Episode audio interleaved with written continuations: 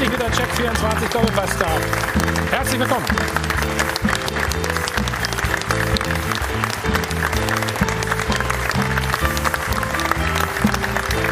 Endlich auch wieder Publikum und der Doppelpass hat Geburtstag, 25 Jahre. Da sind wir schon ein bisschen stolz drauf. Hat sich viel verändert in dieser Zeit, natürlich auch im Fußball. Wir wollen trotzdem, trotz der schwierigen Situation momentan, ein wenig feiern und schauen natürlich auch nochmal auf die Aktualität. Denn der Ball rollt wieder, es geht endlich wieder los. Freitag die erste Sensation in der ersten DFB-Pokalrunde. Braunschweig kegelt die Hertha aus Berlin aus dem Wettbewerb. Und die bekannten Themen beherrschen nach wie vor auch uns alle, nämlich das Transferfenster ist bis zum 5.10.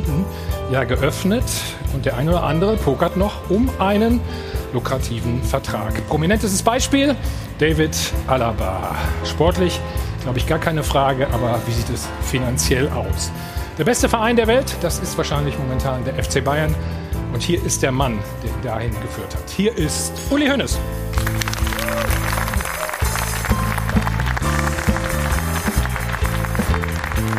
Hajo von Hadeln und Benz, morgen.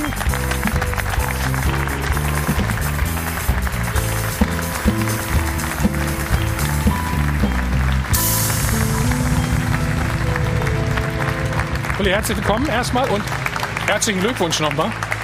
Also, ich glaube, so locker und lässig bist du noch nie angereist, ne? Oder? Ja, das ist relativ wenig Angriffspunkte. Ist das gut oder schlecht für uns?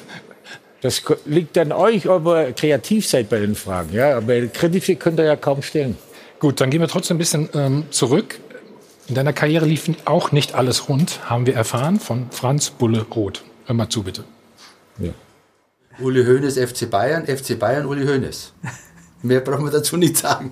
Der Paul und der Uli, die kamen zu uns, die wollten da schon ein bisschen was verändern. Die kamen ja mit Udo Lattek. Das war ja ein Team von der Jugendnationalmannschaft.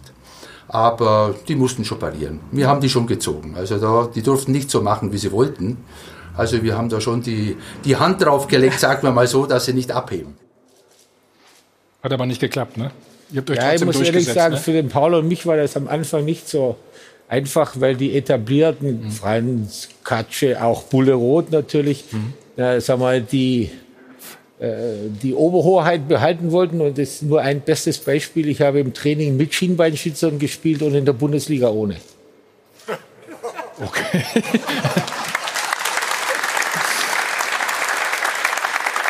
Gut, wir haben eine Menge zu besprechen, freuen uns aber erstmal, oder ich freue mich auf unsere Runde heute. Man könnte sagen, Journalisten aus 3 Generationen. Er ist ein Mann der allerersten Stunde, Rainer Holzschuh, Herausgeber vom Kicker. Rainer?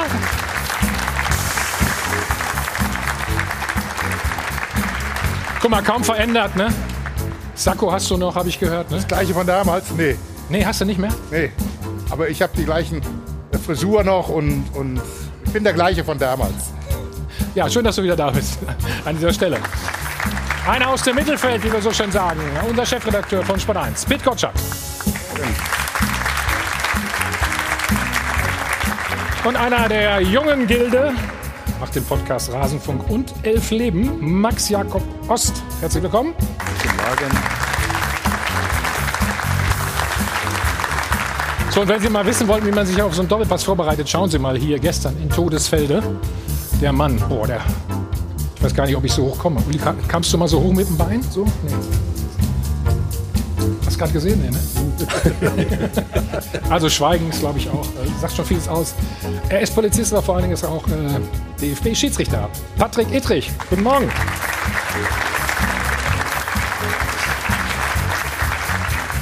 Und er ist fast immer im Einsatz bei uns, muss ich sagen, ne? Marcel Reif, unser Sport-1-Experte. Marcel, hallo, grüß dich. Und auch das hat sich nicht verändert. Es gibt immer schon eine kleine Stärkung jetzt um die Zeit. Das Ganze wie immer alkoholfrei. Und das Beste bei der Begrüßung kommt bekanntlich zum Schluss. Laura, hallo Laura, grüß dich. Wunderschönen guten Morgen zusammen. Ja, wir freuen uns alle, dass natürlich die neue Saison wieder losgeht und wir Jubiläum feiern dürfen. 25 Jahre Doppelpass. Wir werden auch immer mal wieder zurückblicken ins Jahr 1995. Und da muss man sagen, da tickte tatsächlich die Fußballuhr auch noch ein bisschen anders. Wenn wir die Tabelle anschauen, die Bayern tatsächlich nur Sechster gewesen. Der BVB hat die Meisterschaft am Ende feiern dürfen. In diesem Sommer wurde dann auch die 3-Punkte-Regel eingeführt. Und das Bosman-Urteil, das gab es ja auch noch in diesem Jahr. Deswegen auch die Frage der Woche. Wie hat sich die Bundesliga seit 1995 entwickelt? Rufen Sie uns an, 01379. 9 011 011, die Telefonnummer. Sie haben sogar die Chance, etwas zu gewinnen. Lohnt sich also, da anzurufen. Und zwar dieses Doppelpassbuch mit allen Highlights, mit allen Geschichten rund um diese Kultsendung. Es lohnt sich also wirklich, da mitzumachen. Im Internet können Sie natürlich auch mitmachen. Mit dem Hashtag Dopa finden wir Sie bei Twitter oder auch Facebook. Und es lohnt sich, jetzt mal genau hinzuschauen, weil mir wurde damals, 1995, da war ich noch relativ klein, immer erzählt, Thomas Helmer kann Fußball spielen. Wir wollen uns das Ganze auch nochmal angucken. Einen Tag vor der ersten Sendung gab es nämlich das Münchner Derby, die Bayern gegen 1860 München. Die Flanke kam von Thomas.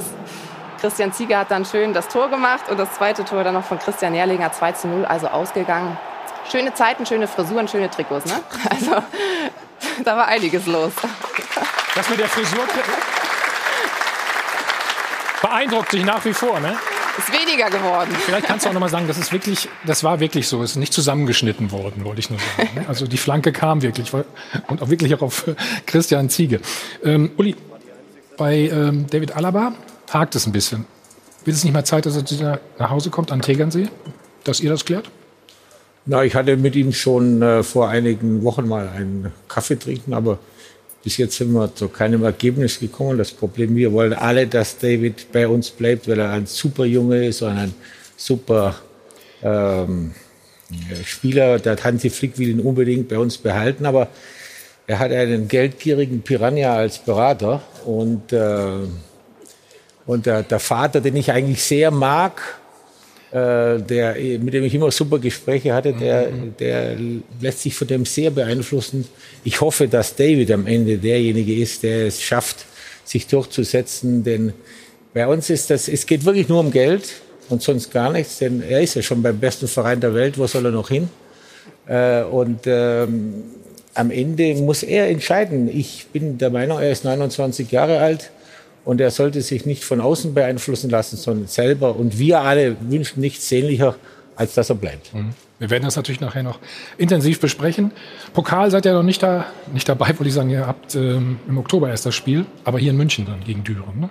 Ja, das bringt ja im Moment für so einen kleinen Verein nichts.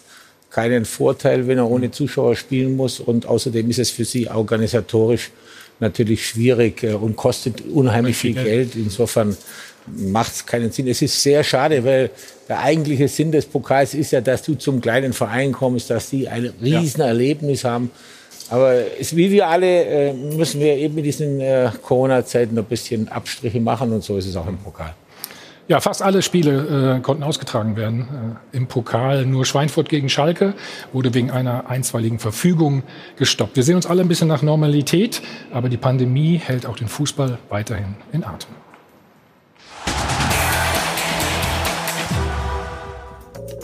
Erste Runde DFB-Pokal, Fußball mit Fans auf den Tribünen. Noch nicht überall zwar, aber es sind die kleinen Schritte, die zählen auf dem langen Weg zurück in die Normalität.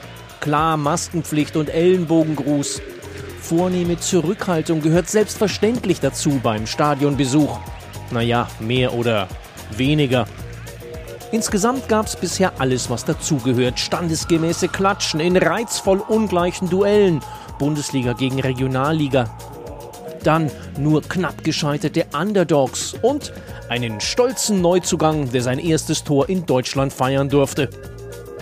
Ganz nah dran an der Überraschung war Zweitligist KSC. Und ja, das ist Pokal. Erst in der Schlussphase der Verlängerung setzte sich der Erstligist durch. Das Zittern der Unioner, beendet vom jungen Schlotterbeck. Aber nur Eintracht Braunschweig hat die Kräfteverhältnisse bisher wirklich auf den Kopf gestellt. Pokalsensation gegen Hertha BSC, 5:4. Und auch wenn es da schwerfällt, die Corona-Disziplin zu bewahren auf den Rängen, schön war's und fast normal, denn der Pokal hat immer noch seine eigenen Gesetze. Corona aber leider auch.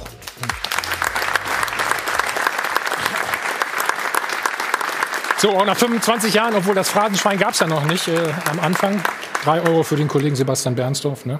Ja. Der Pokal hat seine eigenen, oder Marcel? Ja. Ist doch ohne Frage. Ja, wie weit sind wir noch von der Normalität entfernt? Naja, du musst ja nur die Bilder angucken. Und da bin ich völlig bei Uli. Also, wenn der Pokal irgendeinen Sinn ergibt, ist es doch das die letzte Stelle, wo man sich noch trifft. Wo der kleine Fußball mit dem besten Verein der Welt irgendwo noch was zu tun hat. Und wenn das dann nicht mehr gegeben ist, oder, dann muss so ein Kleiner in so ein Stadion, ja, ist auch ganz schön für die, nur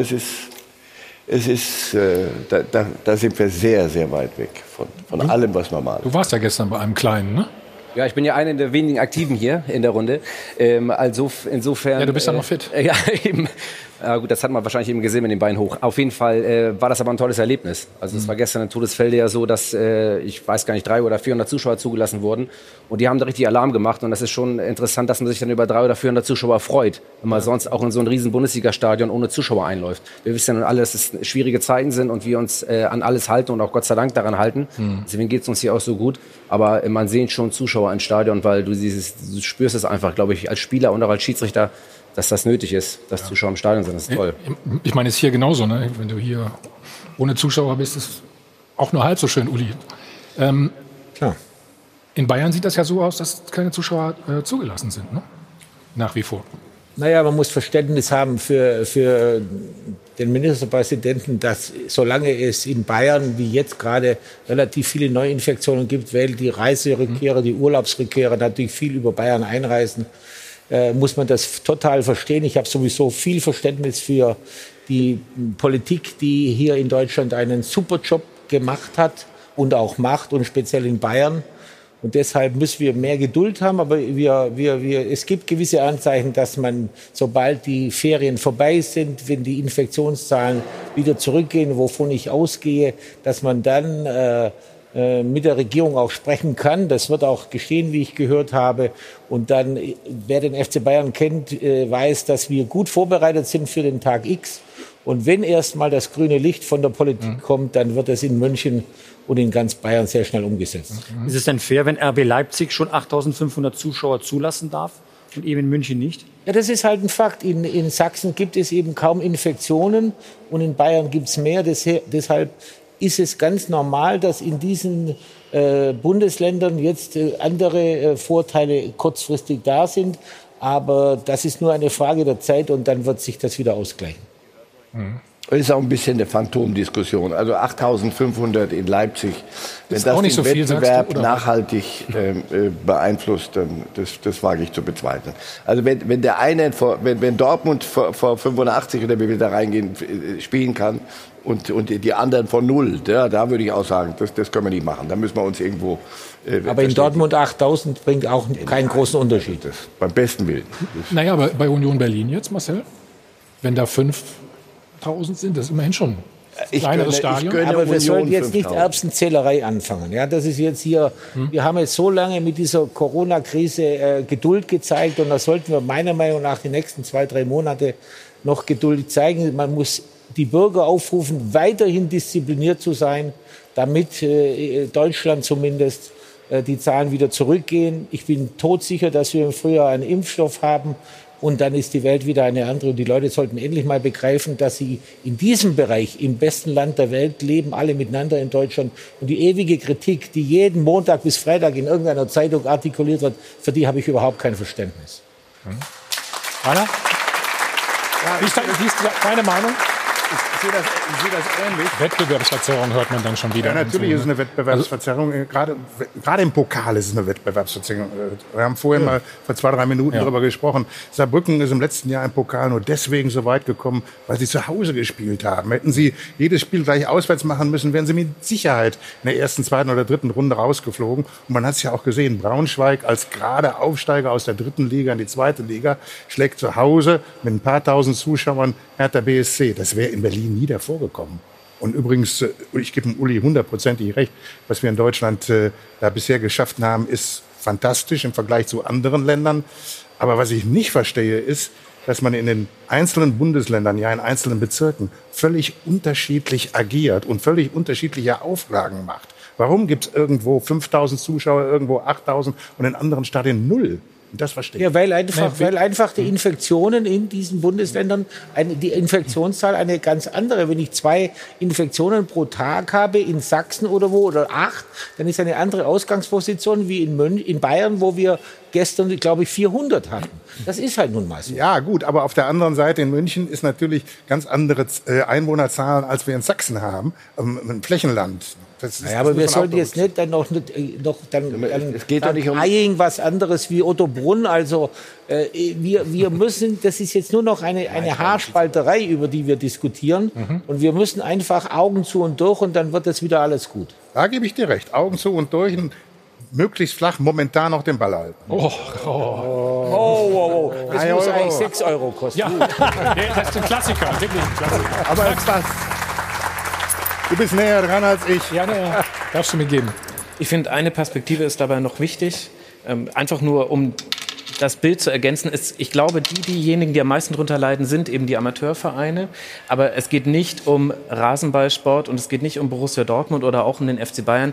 Für wen das wirklich auch ökonomische Effekte hat, ist neben dem Amateursport eben zum Beispiel auch die Aufsteiger in die ersten Liga. Kann man sich zum Beispiel Arminia Bielefeld angucken, zum ersten Mal wieder dabei, nach ganz vielen Jahren. Die ersten Heimspiele, unter anderem gegen Borussia Dortmund, gegen Bayern München, arg viel bitterer kann das unter sowohl emotionalen als auch ökonomischen Gesichtspunkten nicht laufen. Es verändert nichts an der Situation, aber es zeigt, die Notwendigkeiten sind auch innerhalb der Liga sehr verschieden und die Perspektiven deshalb auch. Ich muss ehrlich sagen, die größte Sorge, die ich im Moment habe, ist die, egal wann wir wieder relativ viele Zuschauer haben, so ganz volle Stadien sehe ich im Moment nicht so schnell, ob die Leute dann, wenn es möglich ist, auch alle kommen. Ja? Oder wenn es mal wieder ganz möglich ist, ob es dann ausverkaufte Stadien gibt, ob die Leute nicht ängstlich sind, jetzt in ein Stadion zu gehen, wo es 50.000, 60.000 Leute gibt. Das ist meine größte Sorge, ob der Fußball mittel- und langfristig nicht darunter leidet. Das werden wir erst mal beobachten müssen, wenn es so weit ist. Ein bisschen entwöhnt, meinst du vielleicht auch? Ja, aber auch, dass sie natürlich jetzt im Moment können sie in Restaurants draußen sitzen, da kommen sie alle. Ja. Aber die Wirte, wie ich höre, haben panische Angst vor dem Herbst und vor dem Winter, wenn die Leute alle nur noch drinnen essen und trinken dürfen, ob dann auch noch so viele Leute kommen. Und so ähnlich ist es im Fußball. Ja? Wenn dann in einem Stadion mit 70.000, 20.000 kommen, ist es kein Problem. Aber wenn in einem Stadion wie die Allianz Arena statt 75.000 wieder 60.000 oder 70.000 kommen, ob die Leute dann nicht auf 1,5 Meter, sondern auf einem halben Meter auch nebeneinander sitzen wollen, solange es keinen Impfstoff gibt. Das werden wir sehen.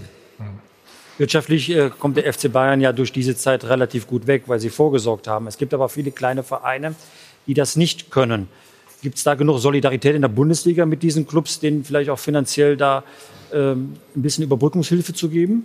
Also wir haben allein aus den zurückgegebenen Eintrittskarten, oder Leute, die das Geld nicht zurückverlangt haben und auch von Logen, haben wir 700.000 € zur Verfügung gestellt für bayerische Amateurvereine.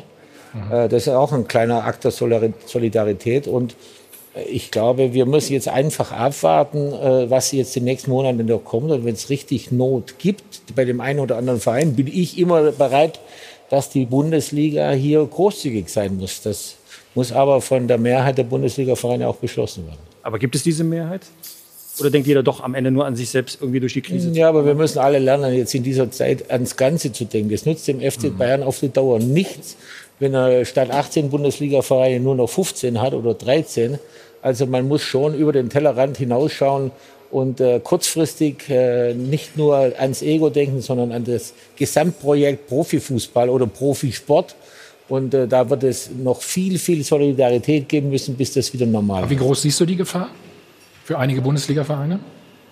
Ja, wenn wir jetzt, sagen wir mal, lange Zeit nicht, oder sagen wir mehr als ein halbes Jahr nicht mit vollen Stadien spielen können, da jetzt ja bei vielen kleineren Vereinen die Einnahmen aus der Zuschauersituation viel wichtiger sind als beim FC Bayern, wobei bei uns fehlen auch 50 Millionen, nur damit das mal klar ist, in einer ganzen Saison. dann glaube ich, wird der eine oder andere Verein richtig Probleme kriegen. Was mich so momentan ärgert, ist, dass wieder vor Gerichte gegangen wird, wie im Fall Pokal, Türkgücü München und Würzburg. Das ist für mich fast unverständlich. In anderen Bundesländern geht das ohne. In Bayern wird plötzlich da geklagt vor Gerichten. Und da verstehe ich auch nicht, dass Türkgücü, der ja in der 4. Liga Meister geworden ist, nicht wie in allen anderen Jahren vorher automatisch gesetzt gewesen ist, sondern dass da wieder vor Gericht gegangen werden muss. Gut, wir sprechen gleich weiter natürlich auch über die Personalsituation beim FC Bayern und wollen mal ausloten, wer kann euch mal ein bisschen ärgern vielleicht, zumindest die in der Fußball-Bundesliga. Sie können übrigens alle Highlights der Pokalspiele auf sport1.de sehen. Wir machen eine kurze Pause, gleich geht's weiter.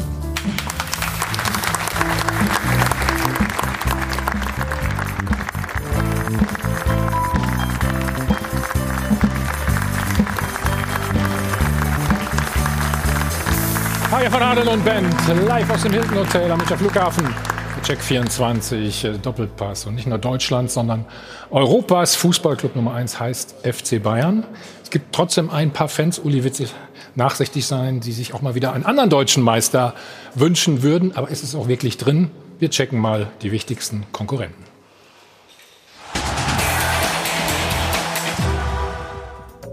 Da ist das Ding, beziehungsweise die Dinger. Der Champions League-Pokal und die 2 großen deutschen Trophäen. Und zumindest eine davon wollen sich diesmal die Konkurrenten schnappen, wenn sie denn tatsächlich konkurrieren können. Der BVB, zuletzt Tabellenzweiter, probiert weiterhin mit 20-Jährigen wie Haaland oder Sancho. Und die Dortmunder forcieren ihren Jugendstil sogar noch. Bedeutendster Neuzugang und 26,5 Millionen Euro teuer, Mittelfeld-Allrounder Jude Bellingham von Birmingham City. Und der ist keine 22, sondern gerade mal 17. Eigentlich müssten die Eltern unterschreiben.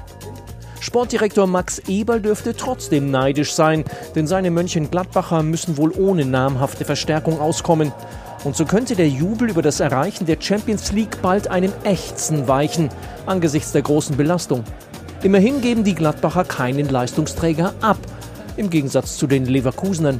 Die nehmen zwar fast 100 Millionen Euro ein, verlieren dafür aber ihren Top-Stoßstürmer Volland und mit Kai Havertz den mit Abstand begabtesten deutschen Offensivspieler. Rekordtransfer Havertz wird gemeinsam mit Leipzigs Goalgetter Werner auf Torejagd gehen, in der Premier League beim FC Chelsea. Und gleichwertiger Ersatz ist nicht in Sicht. Also, was ist drin? 4., vielleicht 2. oder wieder 3., aber 1. eher nicht. Fazit: Die Bayern müssen auch in dieser Saison niemanden fürchten. Marcel, d'accord war wahrscheinlich, ne? Das einzige Problem wird sein, der Fluch der guten Tat. Das ist aber, frag mal bei Liverpool nach. Wenn du alles gewonnen hast, wie hält man den Hunger, die Gier aufrecht, um den Briefkopf nächstes Jahr wieder zu verändern? Machen wir halt 31 draus. Wenn du das nicht schaffst mit einem Kader, aber hier ist ja einiger Umbruch. Es werden ja noch welche kommen, es werden welche gehen. Andere Clubs, Liverpool zum Beispiel gestern, haben sich sehr schwer getan gegen den Aufsteiger, aber die haben wenig verändert am Kader. Und das ist dann die große Gefahr. Du gewinnst alles und dann sagt man so, jetzt aber gegen Bielefeld, aber Freunde, so. Und das aufrecht zu halten. Die hat aber auch gut gespielt, gell? Mhm. Toll. Ja. Boah. Ja. Für einen Aufsteiger war das allererste Sahne. Euphorie, dann geht das schon mal, ne? Raus und haben nichts zu verlieren gehabt. Wie siehst du das? Kann jemand oder ist jemand überhaupt Konkurrenz? Also ich sehe momentan weniger Konkurrenz als vielleicht sogar im letzten Jahr. Dortmund kauft zwar gut ein, aber immer nur Richtung Offensive. Die Defensive war im letzten Jahr bei denen schon das große Problemkind. Jetzt kann ich mir nicht vorstellen, dass sie wesentlich stärker in der Defensive sind als im vergangenen Jahr. Leverkusen verliert Havertz, Leipzig verliert Werner. Volland ist auch weg in Leverkusen? Volland ist auch weg, wobei er im letzten Jahr nicht der ganz große Retter bei denen gewesen ist. Ich sehe eigentlich Borussia Mönchengladbach als eine sehr ausgeglichene Mannschaft, weil die auch in der Breite eigentlich sehr, sehr stark sind, wenn die keine großen Verletzungssorgen haben. Aber so richtige Konkurrenz vom FC Bayern, gut, wir wissen alle, wie es im Fußball geht, aber das sehe ich momentan nicht. Mhm. Max, weil sich die anderen eben auch selbst schwächen, wie Rainer gerade gesagt hat?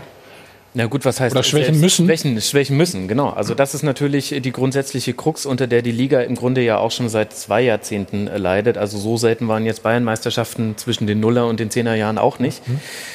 Die Verfolger, die Lücke zum FC Bayern ist größer geworden für die Verfolger und die Verfolger haben nicht mehr die Mittel, um die Spieler zu halten. Also die Abwanderung zwischen der Bundesliga und zum Beispiel der Premier League auf dem Feld mit bedeutenden Spielern, da kann man ja mit Aubameyang und Keita noch weiter zurückgehen als jetzt die aktuellen Fälle, und aber auch neben dem Feld mit sehr guten Trainern, wie zum Beispiel Jürgen Klopp und auch viel aus den Funktionsteams von Vereinen, die lässt sich nicht negieren und das schwächt halt den Mittelbau der Liga und auch die direkten Verfolger.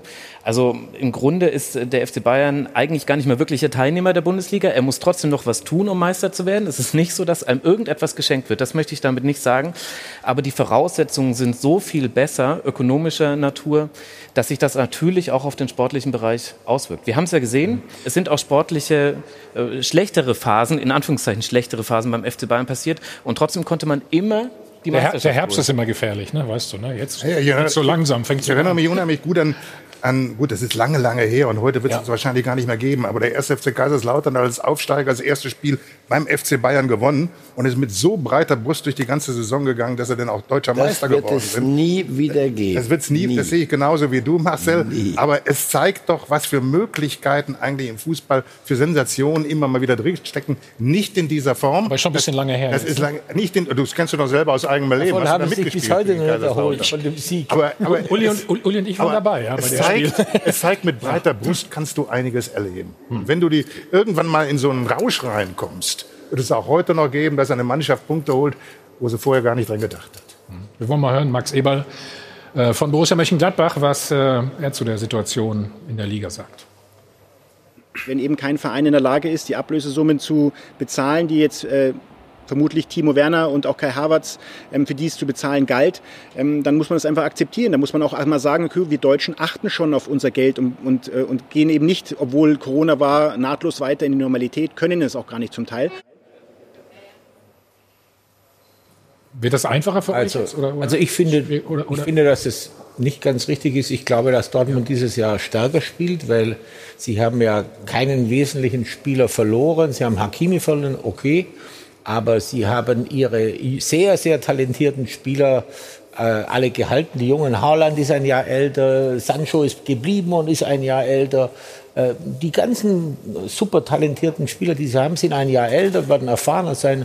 Also ich sehe Dortmund in diesem Jahr stärker, zumindest wie im letzten halben Jahr, wo sie ja viele Punkte auf uns verloren haben. Und das Wehklagen über den deutschen Fußball sehe ich nur noch relativ, denn man darf nicht vergessen, die großen Engländer, die immer so hoch gelobt wurden, die waren im Halbfinale der Champions League nicht vertreten, kein Verein. Ja. Und Deutschland war mit 2 Vereinen vertreten. Einer hat es gewonnen, einer war im Halbfinale. Auch Dortmund hat ja gegen Paris sehr unglücklich verloren, glaube ich, im Achtelfinale. Also insofern würde ich mir international keine allzu großen Sorgen machen. Ich sehe eher ab Platz 5 oder 6 ein größeres Loch. Aber in der Spitze sind wir europaweit wieder, finde ich, ganz gut aufgestellt. Das heißt, die Attraktivität leidet nicht aus deiner Sicht? Oben auf keinen Fall. Aber Herr Hoeneß, können Sie sich erinnern, wann zuletzt eine deutsche Mannschaft die Europa League gewonnen hat oder im Finale stand? Da muss man schon... Also da sprechen wir schon von Jahrzehnten. Also wenn Sie von der Spitze sprechen, dann stimmt das natürlich. Aber die Spitze sind dann 2, vielleicht 3 Vereine. Das kann man ja auch an den Bilanzsummen ganz gut ablesen. Und das ist natürlich eine Frage der Perspektive. Sie können diese Perspektive haben als Vertreter des Vereins, der eben in der europäischen Spitze mitspielen möchte. Ein Eintracht Frankfurt-Fan, sogar ein Borussia Mönchengladbach-Fan, ein Kaiserslautern-Fan. Gut, die haben ganz andere Probleme.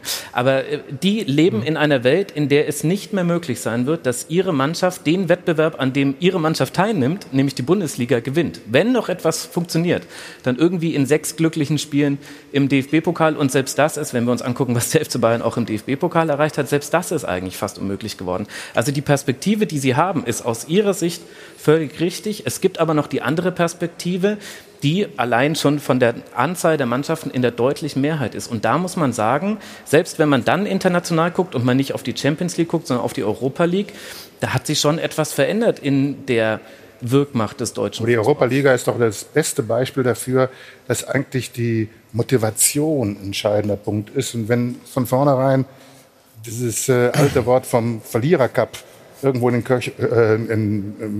Kopf rumschwirrt. Was aber ja ein Vertreter des FC Bayern gesagt hat, Franz Beckenbauer. Ist egal, wer es gesagt hat, aber es ist ja in der Tat so, wenn ich im letzten Jahr sehe, Mönchengladbach scheidet gegen Mannschaft aus, die im Normalfall wirklich mit 4-5 Toren Unterschied schlagen. Die anderen genauso gegen unterklassige, im Vergleich zu deutschen Spitzenmannschaften, unterklassige Vereine scheiden reihenweise nach aus. Das ist nichts anderes als eine Frage der Einstellung. Und wenn diese Einstellung sich in der Europa League nicht ändert, dann werden wir in der Europa League in 20 Jahren noch nichts gewonnen haben. Gut, aber es ändert ja nichts daran, dass die Bayern mit dieser Liga, ehrlich gesagt, nur noch wenig zu tun haben. Aber das ist kein deutsches Problem. Das kannst du, ich kann dir sagen, wer in Italien nächstes Jahr Meister wird. Ich kann dir sagen, wer in Frankreich Meister wird. Ähnlich, ne? In Spanien könnte ich dir jetzt, glaube ich, auch sagen. Nee, im Moment könnte ich dir auch sagen, dass es nur die Weißen werden können, wenn sie nicht alles falsch machen, weil die anderen sich gerade selber auflösen. England, ja, aber auch ehrlicherweise sind es auch im Moment 2 und einer versucht nachzurücken. Der Abstand wird halt immer größer und das ist Fluch und Segen der Champions League. Wenn ich das richtig gehört habe, 130 Millionen. Das ist ja kein Vorwurf an euch. Die habt ihr euch redlich verdient, weil ihr am Ende das Ding gewinnt. 130 Millionen hast du, die hat der 5. nicht. Beim nächsten Mal hast du sie wieder, der hat sie wieder nicht. Und so geht die Schere auseinander. Und das ist eine Sache, an der wirst du nichts mehr ändern können. Deswegen die Frage, wer kann die Bayern ärgern? Ihr habt Eberl. Max Eberl ist intelligent genug und die Gladbacher sind intelligent genug, sich von niemandem einreden zu lassen. Sie müssen jetzt versuchen, die Bayern zu jagen. Wenn sie das machen, machen sie den schlimmsten Fehler, den sie machen können. Meisterschaft kann nicht das Thema sein. Aber lass doch um Platz 4 spielen. Und das machen sie wunderbar. Und da gebe ich dir recht. Da kann man vieles erreichen. Aber die Bayern in dem Zustand, wie sie sind, wie sie sich das über die Jahrzehnte erarbeitet haben, mit Fluch und Segen der Champions League, mit der Verteilung, wie dann das Geld immer weiter dahin. Aber lebt die Bundesliga davon, wer Platz 4 belegt? Ja, natürlich. Ja, damit musst du dich abfinden, dass es eigene Meisterschaften gibt. Es gibt die Nummer 1 weg und danach geht es um die nächsten 3 Plätze. Aber warum muss man sich denn damit abfinden? Also weil mir die Fantasie fehlt, zu sagen, so, die Bayern geben jetzt auf. Also die Bayern sagen, wir machen in diesem Jahr, beschließen wir jetzt bei eurer Generalversammlung, sagt ihr so, wir beschließen dieses Jahr. 3-Tage-Woche. Warte mal. Wir spielen wir spielen 5 Spiele weniger. Nur dann wird's gehen. Michael Zorc hat ja Folgendes gesagt. Gucken wir uns gerade noch mal an. Also, war natürlich auf euch bezogen, Uli, wenn man jedes Jahr 250 Millionen Euro mehr in der Tasche hat, lässt es sich mit vollen Hosen gut stinken. Ja, da hat er ja vollkommen recht. Aber die 250 Millionen haben wir uns ja auch redlich verdient. Das stimmt natürlich, aber dafür haben wir sehr, sehr hart gearbeitet die letzten 20, 30 Jahre. Denn als die Bundesliga begann, war der FC Bayern gar nicht dabei. Aber ich möchte noch was zum Rainer Holzschuh sagen. Ich gebe ihm vollkommen recht. Die Europa League wird in Deutschland bei vielen Vereinen nicht ernst genug genommen. Ja? Das wird so als zweiter Cup gemacht, obwohl er wirtschaftlich ganz schön interessant sein könnte. Und jetzt kommt noch Folgendes dazu. Gewinnen tut das schon seit vielen Jahren der FC Sevilla, der ja eigentlich in Spanien gar keine große Rolle spielt. Also ihr seht, wenn man sich auf etwas fokussiert und wenn man sich darauf konzentriert, kann man durchaus in diesem Wettbewerb ganz schön erfolgreich sein, obwohl die auch dort gegen Manchester United und gegen Inter Mailand und gegen jenen gespielt haben. Also insofern bin ich der Meinung, das betrifft uns ja nicht unbedingt, aber ich habe immer wieder festgestellt, dass in Deutschland der Europacup für die Qualifikation wird hart gekämpft während des Jahres, aber ist man mal drin, dann lässt man auch mal den einen oder anderen Spieler da weg, wenn man am Samstag gegen wen auch immer spielt. Und das ist natürlich fatal. Das stimmt, aber das ist natürlich auch ein Ergebnis der Entwicklung der Liga, wenn wir sagen, aus dem Mittelbau der Liga heraus werden gute Spieler in andere Ligen verpflichtet oder entwachsen ihrem Verein und kommen dann zu den Topclubs in Deutschland. Dass es eben jetzt auch eine Realität ist, dass eine Qualifikation für die Europa League im ersten Moment etwas Schönes ist und schon in der nächsten Saison fluchen alle darüber, weil es gar nicht mehr so viele Mannschaften in Deutschland gibt, die diese Mehrfachbelastung halten können und sich dann im Jahr darauf wieder qualifizieren. Also wir haben immer mal wieder Mannschaften, die für ein Jahr dabei sind, vielleicht mal welche, die für 2 Jahre mit dabei sind. Wolfsburg, jetzt ganz großes Projekt in Wolfsburg, sich zum 3. Mal zu qualifizieren. Und da sprechen wir von einem Verein, bei dem die 40 Millionen Euro Verlust einfach ausgeglichen wurden vom Inhaber des Vereins im Jahr 2018, 2019. Also auch schon von einem besonderen Konstrukt im deutschen Wettbewerb. Also ich tue mich ein bisschen schwer damit, da jetzt nur über Einstellung zu reden und darüber, wie man diesen Verein. Was würden Sie denn ändern? Naja, grundsätzlich ist die Geldverteilung der Schlüssel. Ah ja. Und das, es gab ja auch schon... Für mich gibt es eine Ausnahme dabei. Das Spannungsfeld für die nächste Saison ist für mich am höchsten nicht in der Bundesliga, sondern bei einem Verein, der in Italien spielt, Bergamo. Die in diesem Jahr mit wenig Geld, mit wesentlich weniger Geld als 5, 6, 8 andere Vereine in Italien, erst recht in Deutschland oder in England aufgetreten sind und das fast bis ins Halbfinale der Champions League geschafft haben. Mit viel, viel Pech sind sie ja vorher ausgeschieden. In Italien selber mischen sie auch alle anderen auf. Wie lange die das durchhalten können, ist für mich die große Frage. Und deswegen sage ich, nächste Saison, wie Bergamo abschneidet, wo sie landen, ist für mich fast spannender als alles andere. Aber ich muss noch mal Ihnen was sagen. Wenn Sie jetzt, fangen wir mal an zu rechnen. Wir nehmen dem FC Bayern 50 Millionen weg und verteilen sie an den Rest der Liga. Mal 17 mal 3 ist 51. Ja? Mhm. Das heißt, ich gebe jedem Verein 3 Millionen. Glauben Sie, dass sich irgendetwas an der Qualität dieser Bundesliga verändern würde? Nein, weil das auch zu wenig ist. Weil der FC Bayern, nehmen wir uns alles weg, oder? Lassen Sie mal ganz kurz, wenn wir über Zahlen reden, das Eigenkapital vom FC Bayern ist zu hoch mit 497 Millionen Euro im Jahr 2018, 2019, also im Geschäftsjahr, wie die Bilanzsumme von Borussia Dortmund, die bei 500 Millionen lagen. Ohne jetzt zu tief in die Details einzugehen, das ist ein Wettbewerb, der so sehr verzerrt ist, dass man in der Ökonomie, in der Wirtschaft würde man von einem Monopol sprechen. Und ich möchte das ja gar nicht madig reden. Ich möchte Ihnen das nicht schlecht machen. Der FC Bayern hat viel dafür leisten müssen, um in diese Situation zu kommen. Und das möchte ja keiner sagen, dass das ungerecht wäre, weil Ihnen das vom Himmel zugefallen wäre. Das sagt auch keiner. Zumindest habe ich das schon seit 20 Jahren, glaube ich, nicht mehr gehört in der deutschen Berichterstattung. Aber was man eben auch sagen kann, ist, dass die Unterschiede so groß geworden sind, dass die Lücken zu groß sind. Wenn Sie ihm zum Beispiel sagen, die Europa League sei auch ein wirtschaftlich interessanter Faktor für Vereine, dann glaube ich, dass da relativ viele Europa League-Teilnehmer widersprechen würden. Weil ja mit der Europa League-Qualifikation auch etwas in der Kaderstruktur passiert. Sollte man sich regelmäßiger qualifizieren, steigen die Gehälter, es steigen die Ansprüche. Und dann ist es schon interessant, dass man in der Champions League bei den ganz großen Töpfen ist und bei der Europa League muss man schon bis ins Finale kommen, dass man von einem kleinen Topf... Also wenn Sie mit den Leuten von Eintracht Frankfurt sprechen, die waren schon sehr glücklich letztes Jahr, als sie in der Europa League fast ins Finale gekommen wären. Also natürlich.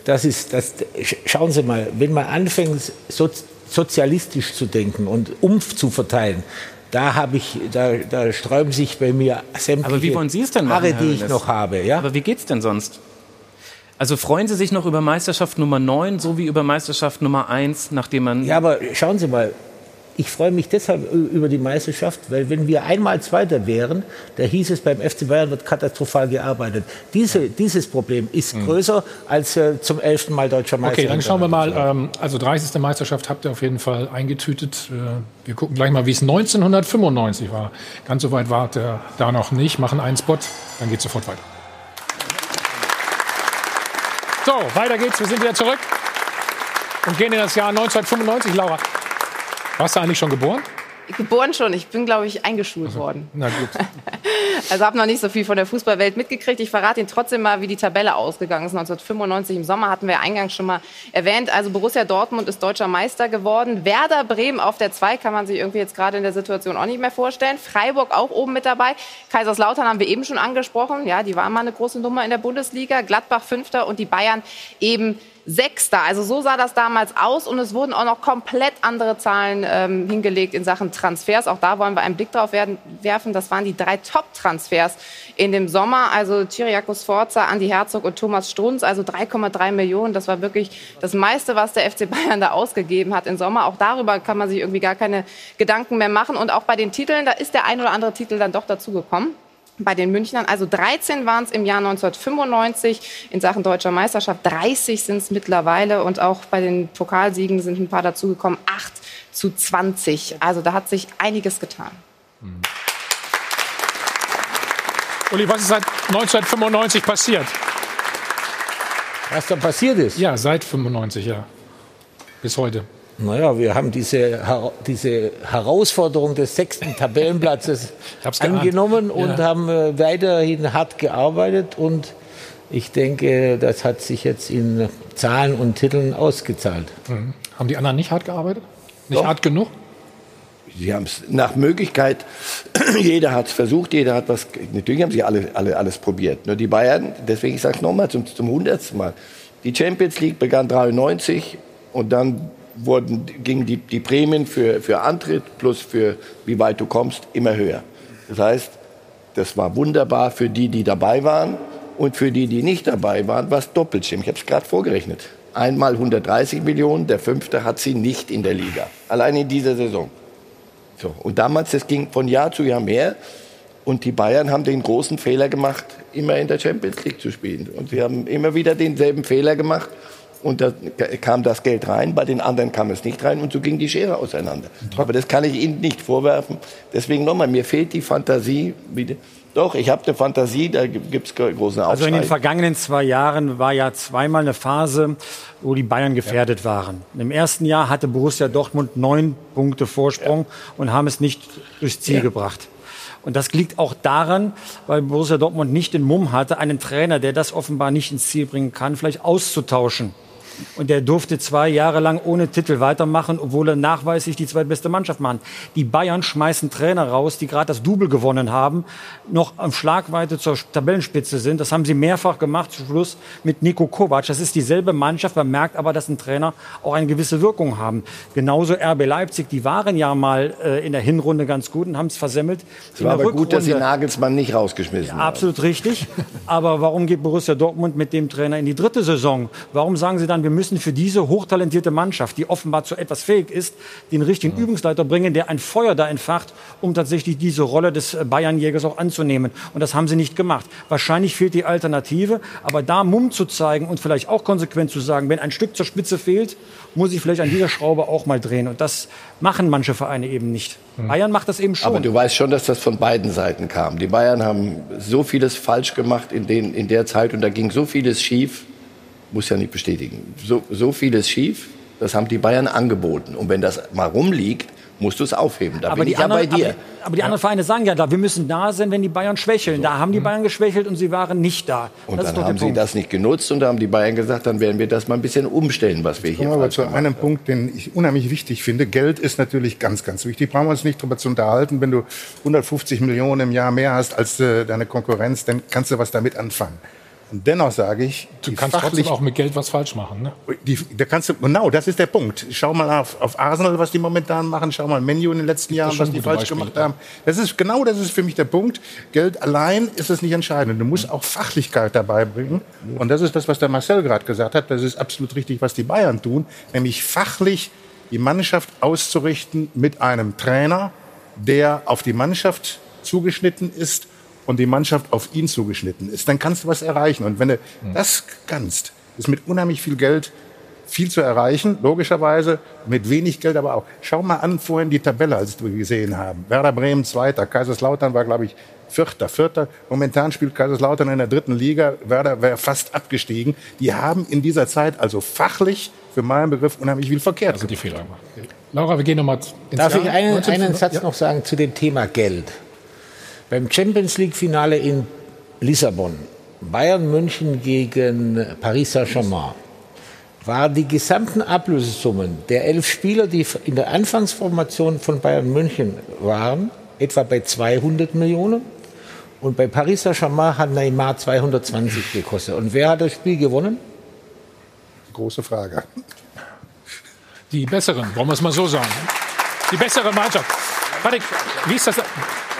Spürst du die Dominanz der Bayern in der Liga? Spürt man das irgendwie? Nee, ich wollte genau gerade da was zu sagen. Das geht mir hier alles immer um Bayern München und die Großen und ganz viel Geld. Ich höre immer noch 150 Millionen hier und 300 Millionen da.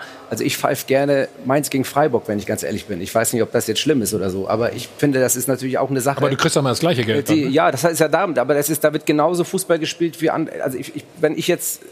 Wir haben das finde ich halt ein bisschen merkwürdig. Wir haben jetzt von März an eine Situation gehabt in Deutschland, auf der Welt, die es so noch nie gab. Und hätten nicht alle Vereine, und ich meine, das geht um Journalisten, das geht um keine Ahnung, um Flugbegleiter, um alle Menschen, die haben nicht mehr gearbeitet und die Bundesliga hat das Privileg, weiterspielen zu können. Und da haben ja alle Mannschaften dran mitgemacht. Und deswegen bin ich genauso stolz darauf, in dieser Bundesliga zu sein, egal ob Bayern München oder, oder Bremen oder keine Ahnung was. Und deswegen ist es für mich einfach toll. Welches Spiel pfeift sich denn leichter?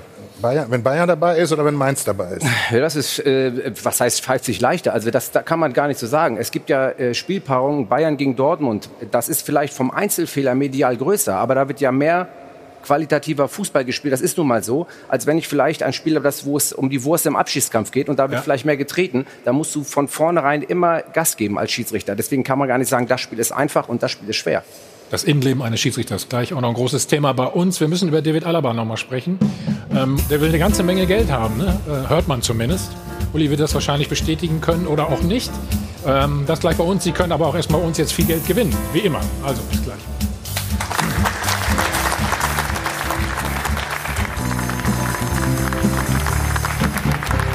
Von Arden und Band, live aus dem Hilton Hotel Münchner Flughafen, der Check 24 Doppelpass.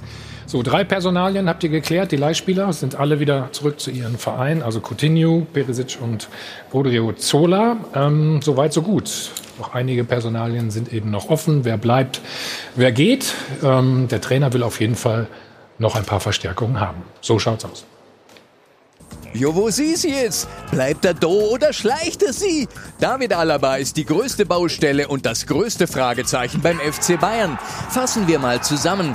Alle Bosse wollen, dass er bleibt, aber keiner will in seinen neuen Vertrag 25 Millionen Jahresgehalt reinschreiben. 25 Millionen? Ja, bist du narrisch? So schaut's aus. Zur Erinnerung, mitten in der Corona-Krise haben wir die Bayern gelobt. Während andere Clubs fast in Schockstarre fielen, haben die Münchner ihre Hausaufgaben in Akkordgeschwindigkeit erledigt.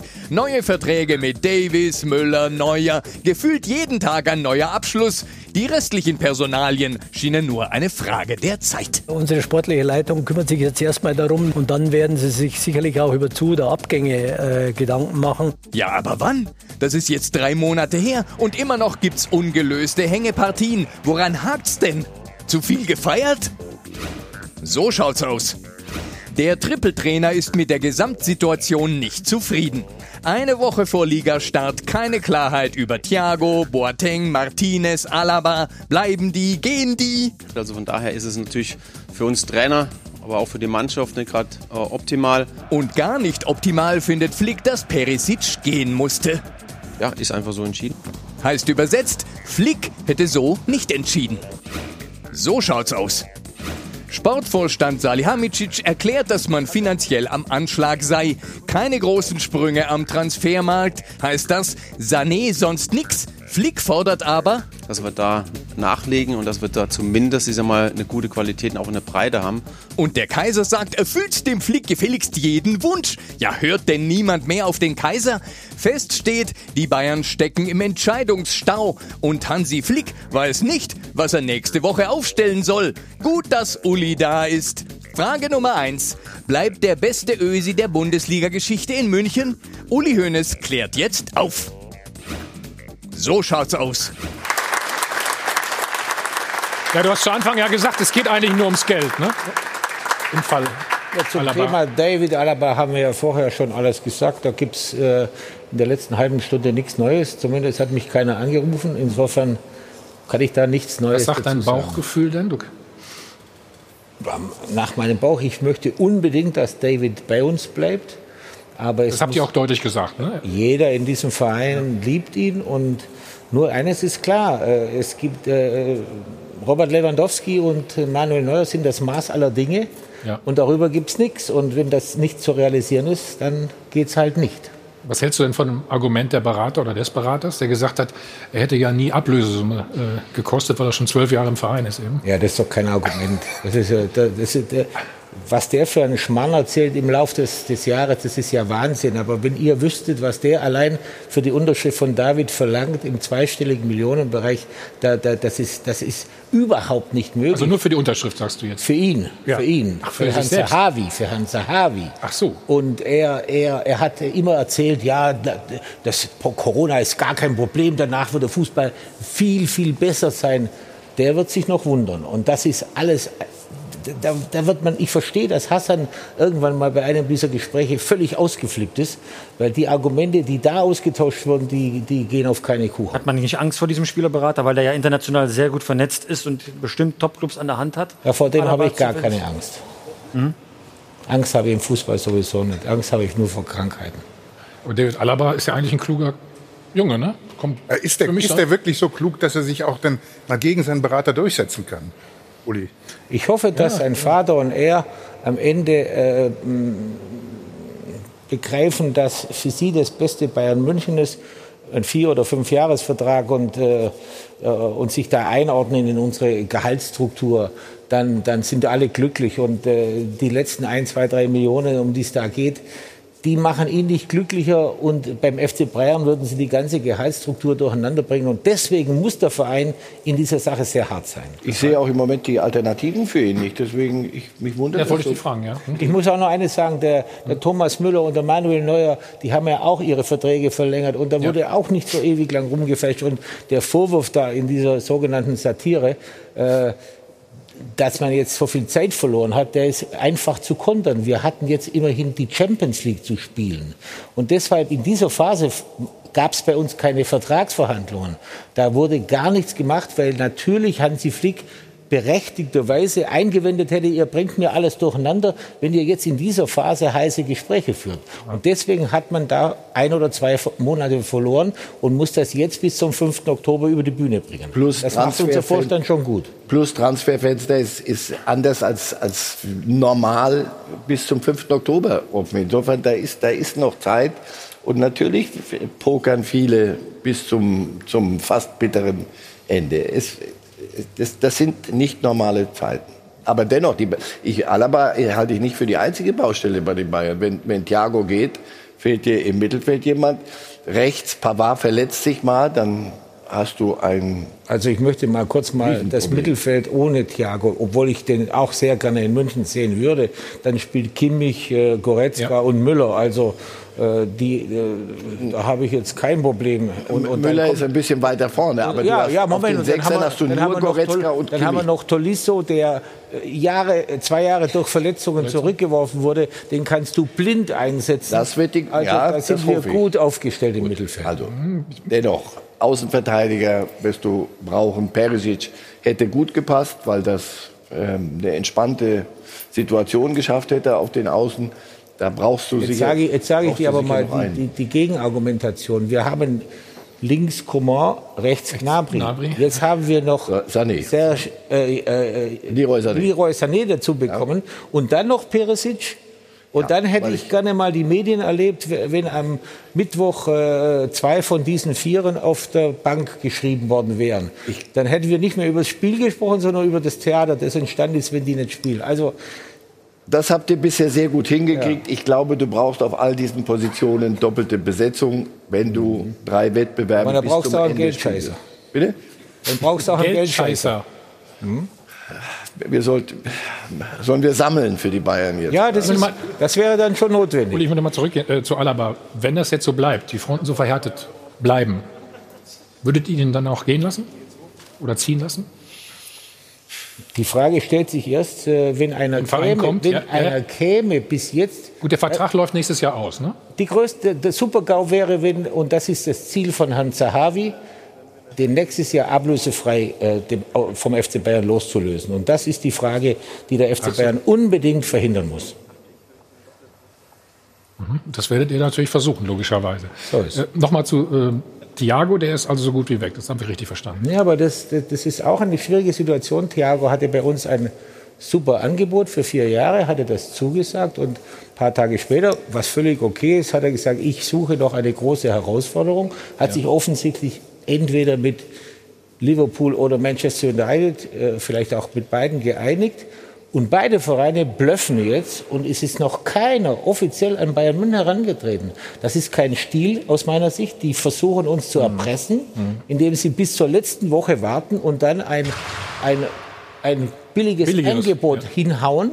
Und dann wird sich auch beim FC Bayern die Frage stellen, ob man sich das gefallen lässt oder ob man dann eben sagt, dann eben nicht, dann muss er bleiben. Und es wird noch heiße 3 Wochen geben bis zum 5. Oktober. Da beginnt im Moment ein Stil, auch unter großen Clubs, sich breit zu machen, den ich so nicht gekannt habe. Das heißt, er kommt jetzt erstmal wieder zurück, ne? Oder ist er schon wieder da? Trainiert jetzt in der Mannschaft. Ne? Und er ist ein toller, super Junge. Vom Sportlichen her, vom Menschlichen her würde der wunderbar bei uns weiterhin reinpassen. Mhm. Was würdest du denn sagen, wie viele Spieler fehlen noch im Kader? Gar keine. Insgesamt? Reicht das aus? Ja. Für die Belastung, die auf euch zukommt jetzt auch? Ja, natürlich. Die anderen haben auch dieselbe Belastung. Und ich sehe nicht die großen Transfer. Und dann noch etwas. Barcelona hat kein Geld zum Kaufen. Real hat kein Geld zum Kaufen. Manchester City hat gar nichts gemacht. Was ist bei den anderen los? Wir sind Champions League-Sieger. Und wenn man an Weihnachten merkt, es reicht nicht, dann kann man immer noch anfangen, Lücken zu schließen. Ich glaube, ein zu guter Kader ist auch nichts, weil da hast du nur mehr Unruhe. Denn das Der FC Bayern hat jetzt ein bisschen Zeit für die nächsten Jahre. Und dann haben wir so eine gute Nachwuchsleistungszentrum. Wir haben so viel 3, 4 gute Junge hinten dran. Wenn du da immer nur etablierte Spieler holst, dann kriegen die gar keine Chance. Und ich bin der Meinung, wenn man 3 Titel gewonnen hat, dann kann man auch mal anfangen, das eine oder andere zu experimentieren. Mhm. Was ist mit deinem Freund, in Anführungsstrichen, Boateng? Ach du, mit Jerome persönlich habe ich doch überhaupt kein Problem.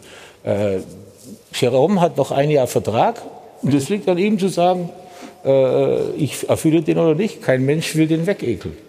Gut. Martinez? Der habe ich gehört, dass er mit dem einen oder anderen Verein verhandelt, weil er wenig Chancen sieht zu spielen. Und was ich höre, ist letzte Woche im Aufsichtsrat auch so berichtet worden vom Vorstand, dass wenn ein Verein kommt, mit dem er sich einigt, dann werden wir auch eine Lösung finden. Aber habe ich das eben falsch gehört, dass es Hansi Flick unzufrieden ist, wie der Kader momentan in die Saison geht? Ich kenne keinen Trainer, der nicht am liebsten 100 Spieler hätte. Aber wie viel Einfluss hat er denn auf die Kaderplanung? Auf die Kaderplanung hat er alleinigen Einfluss, auf den Finanzstatus hat er keinen Einfluss. Mhm. Überlegst du gerade jetzt, ne? Ja, was das bedeutet. Ich geb dir eine Sekunde, wir haben Hansi Flick, was er gesagt hat. Und deswegen bin ich da mit Hassan auch wirklich im regen Austausch, dass wir auch Spieler brauchen, wenn wir die Qualität jetzt auch verlieren, dass wir da nachlegen und dass wir da zumindest, ich sag mal, eine gute Qualität auch in der Breite haben, weil es ist natürlich auch wichtig, dass man letztendlich die Belastungssteuerung auch dementsprechend auch machen kann und es geht nur mit qualitativ guten Spielern. Ah, da müssen Sie nachlegen oder nicht? Ich sehe, was der Hansi sagt und ich finde vernünftig, was er sagt. Ich habe gerade gehört, was der Uli gesagt hat. Finde ich auch vernünftig. Wenn die sich jetzt irgendwo untereinander einigen, wird es im nächsten Jahr ja eine Traumsaison einigen für sich euch. Immer. Hast die Frage aber nicht beantwortet. Hast du eine Frage gestellt? Ja, ob sie nachlegen müssen. Uli sagt nein. Uli hat vorhin einen richtigen Satz gesagt. Du hast einen großen Kader, damit kommst du auch gut durch die Belastung durch. Weil die Belastung im Vergleich zu den anderen Weltklasse-Clubs, England, Italien, Spanien, auch Frankreich, ja viel, viel geringer ist. Die haben ja viel mehr Vereine in ihrer Liga und sie haben zum Beispiel in England noch einen zusätzlichen Cup-Wettbewerb. Die haben ihre Cup-Wettbewerbe mit Hin- und Rückspiel. Also das sind 15 Spiele, 16 Spiele im Jahr, bei denen noch mehr als beim FC Bayern. Und insofern müsste das hinkommen. Ich glaube, der Uli hat sagt ja die Dinge auch, weil er davon ausgeht, dass sie hier auch gehört werden irgendwo. Und es geht ja auch darum, den anderen klarzumachen. Wir sind nicht in einer Notsituation, irgendwelche Mondpreise könnt ihr euch abschminken. Ja, und dann muss man noch eines, solange wir keine Zuschauer im Stadion haben, fehlen auch dem FC Bayern bis zu 50, 60 Millionen in dieser Saison. Und das muss natürlich bei der Finanzplanung eine Rolle spielen. Leute, uns geht's relativ nach wie vor ordentlich, aber 2 solche Saisons wie jetzt die Rückrunde, ist auch für den FC Bayern nicht einfach. Der FC Bayern wird nie kaputt gehen, aber die wirtschaftliche Gesundheit, die uns immer ausgezeichnet hat, die ist schon in Gefahr, wenn es nicht demnächst irgendwann wieder Zuschauer gibt und wenn wir in dieser Phase nicht vernünftig bleiben. Ja, und das heißt, 80 Millionen sind im Moment nicht drin. Die Nein, auf keinen Fall. Nicht. Also bleibt der Königstransfer eigentlich Sané, oder? Ja, das ist doch ein Königstransfer. Für mich ist natürlich auch noch eine Frage, inwieweit diese Vereine im Ausland, die von ihren Milliardären leben, inwieweit die auf deren Geld noch zurückgreifen können in dieser Corona-Krise, in der gesamten Weltwirtschaftskrise, ob diese Scheichs und wer immer das da alles dahinter steht, ob die bereit sind, nochmal so tief in die Schatulle zu greifen wie beim Neymar mit 222 Millionen oder bei den anderen großen Transfers. Also bis jetzt habe ich keinen einzigen Wahnsinnstransfer, bis auf Havertz, der knapp 100 Millionen gekostet. Ja gut, Chelsea hat ja richtig in die Tasche gekriegt. Ja, aber die haben natürlich auch 2 Jahre nicht investieren dürfen wegen dieser Sperre und die haben möglicherweise Geld gebunkert.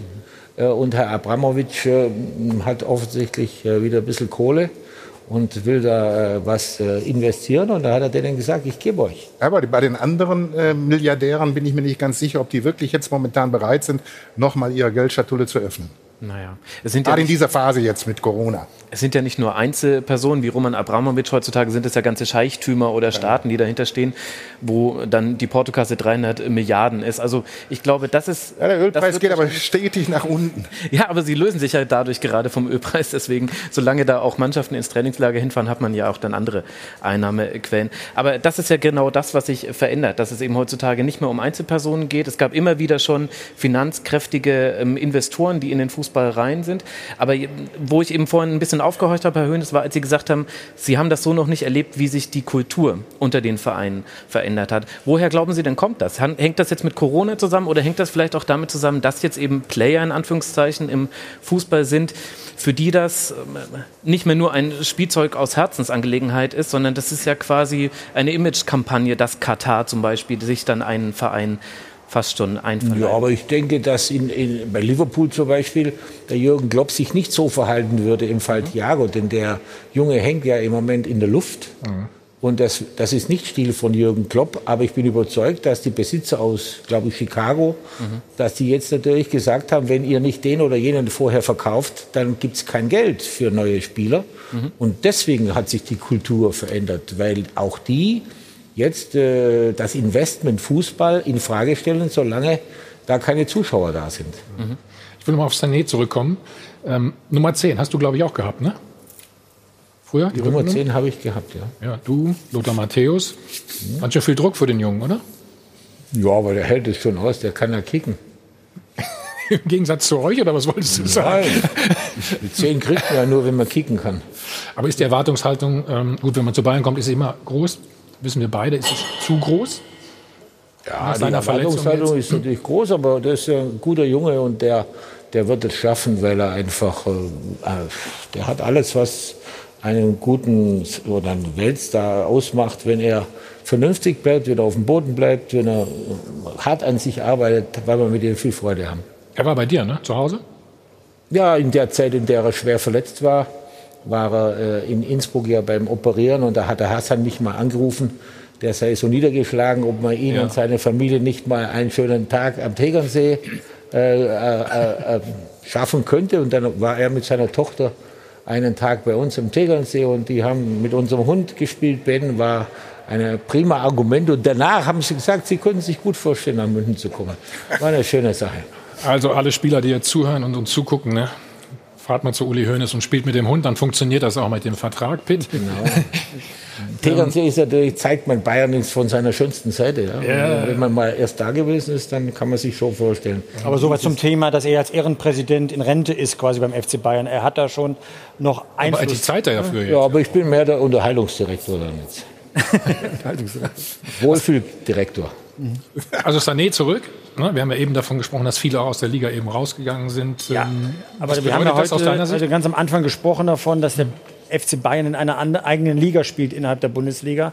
Dort kommen die Stars aus England. Viele andere Vereine, die oben mitmischen könnten, geben an die Premier League ab. Und das ist das, was Marcel eben meinte. Da geht die Schere immer weiter auseinander.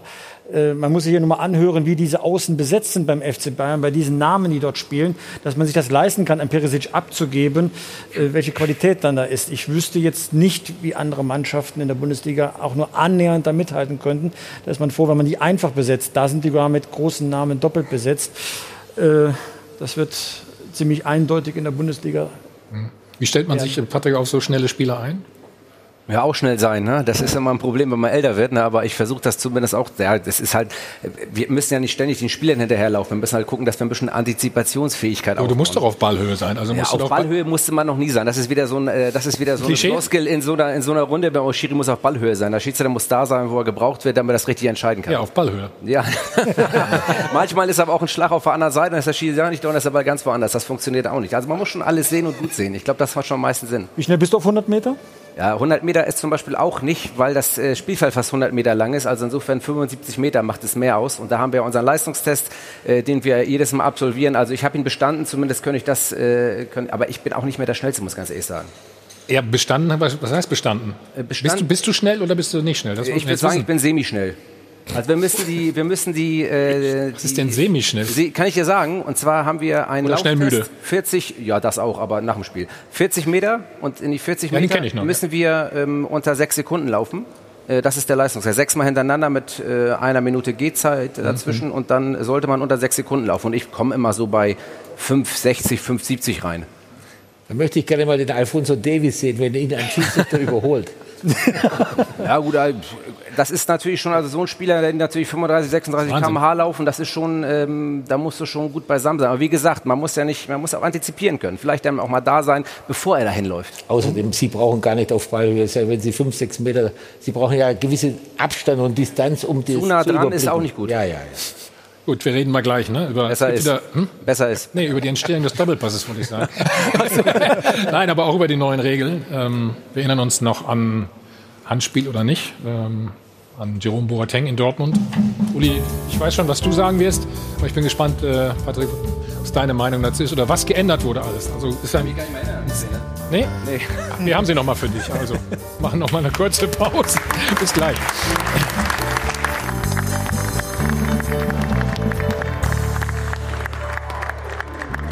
Beim Check 24 Doppelpass und ich glaube so angucke fällt, weiß gar nicht wie ich drauf. Kennst du das Lied? Neue Männer braucht das Land?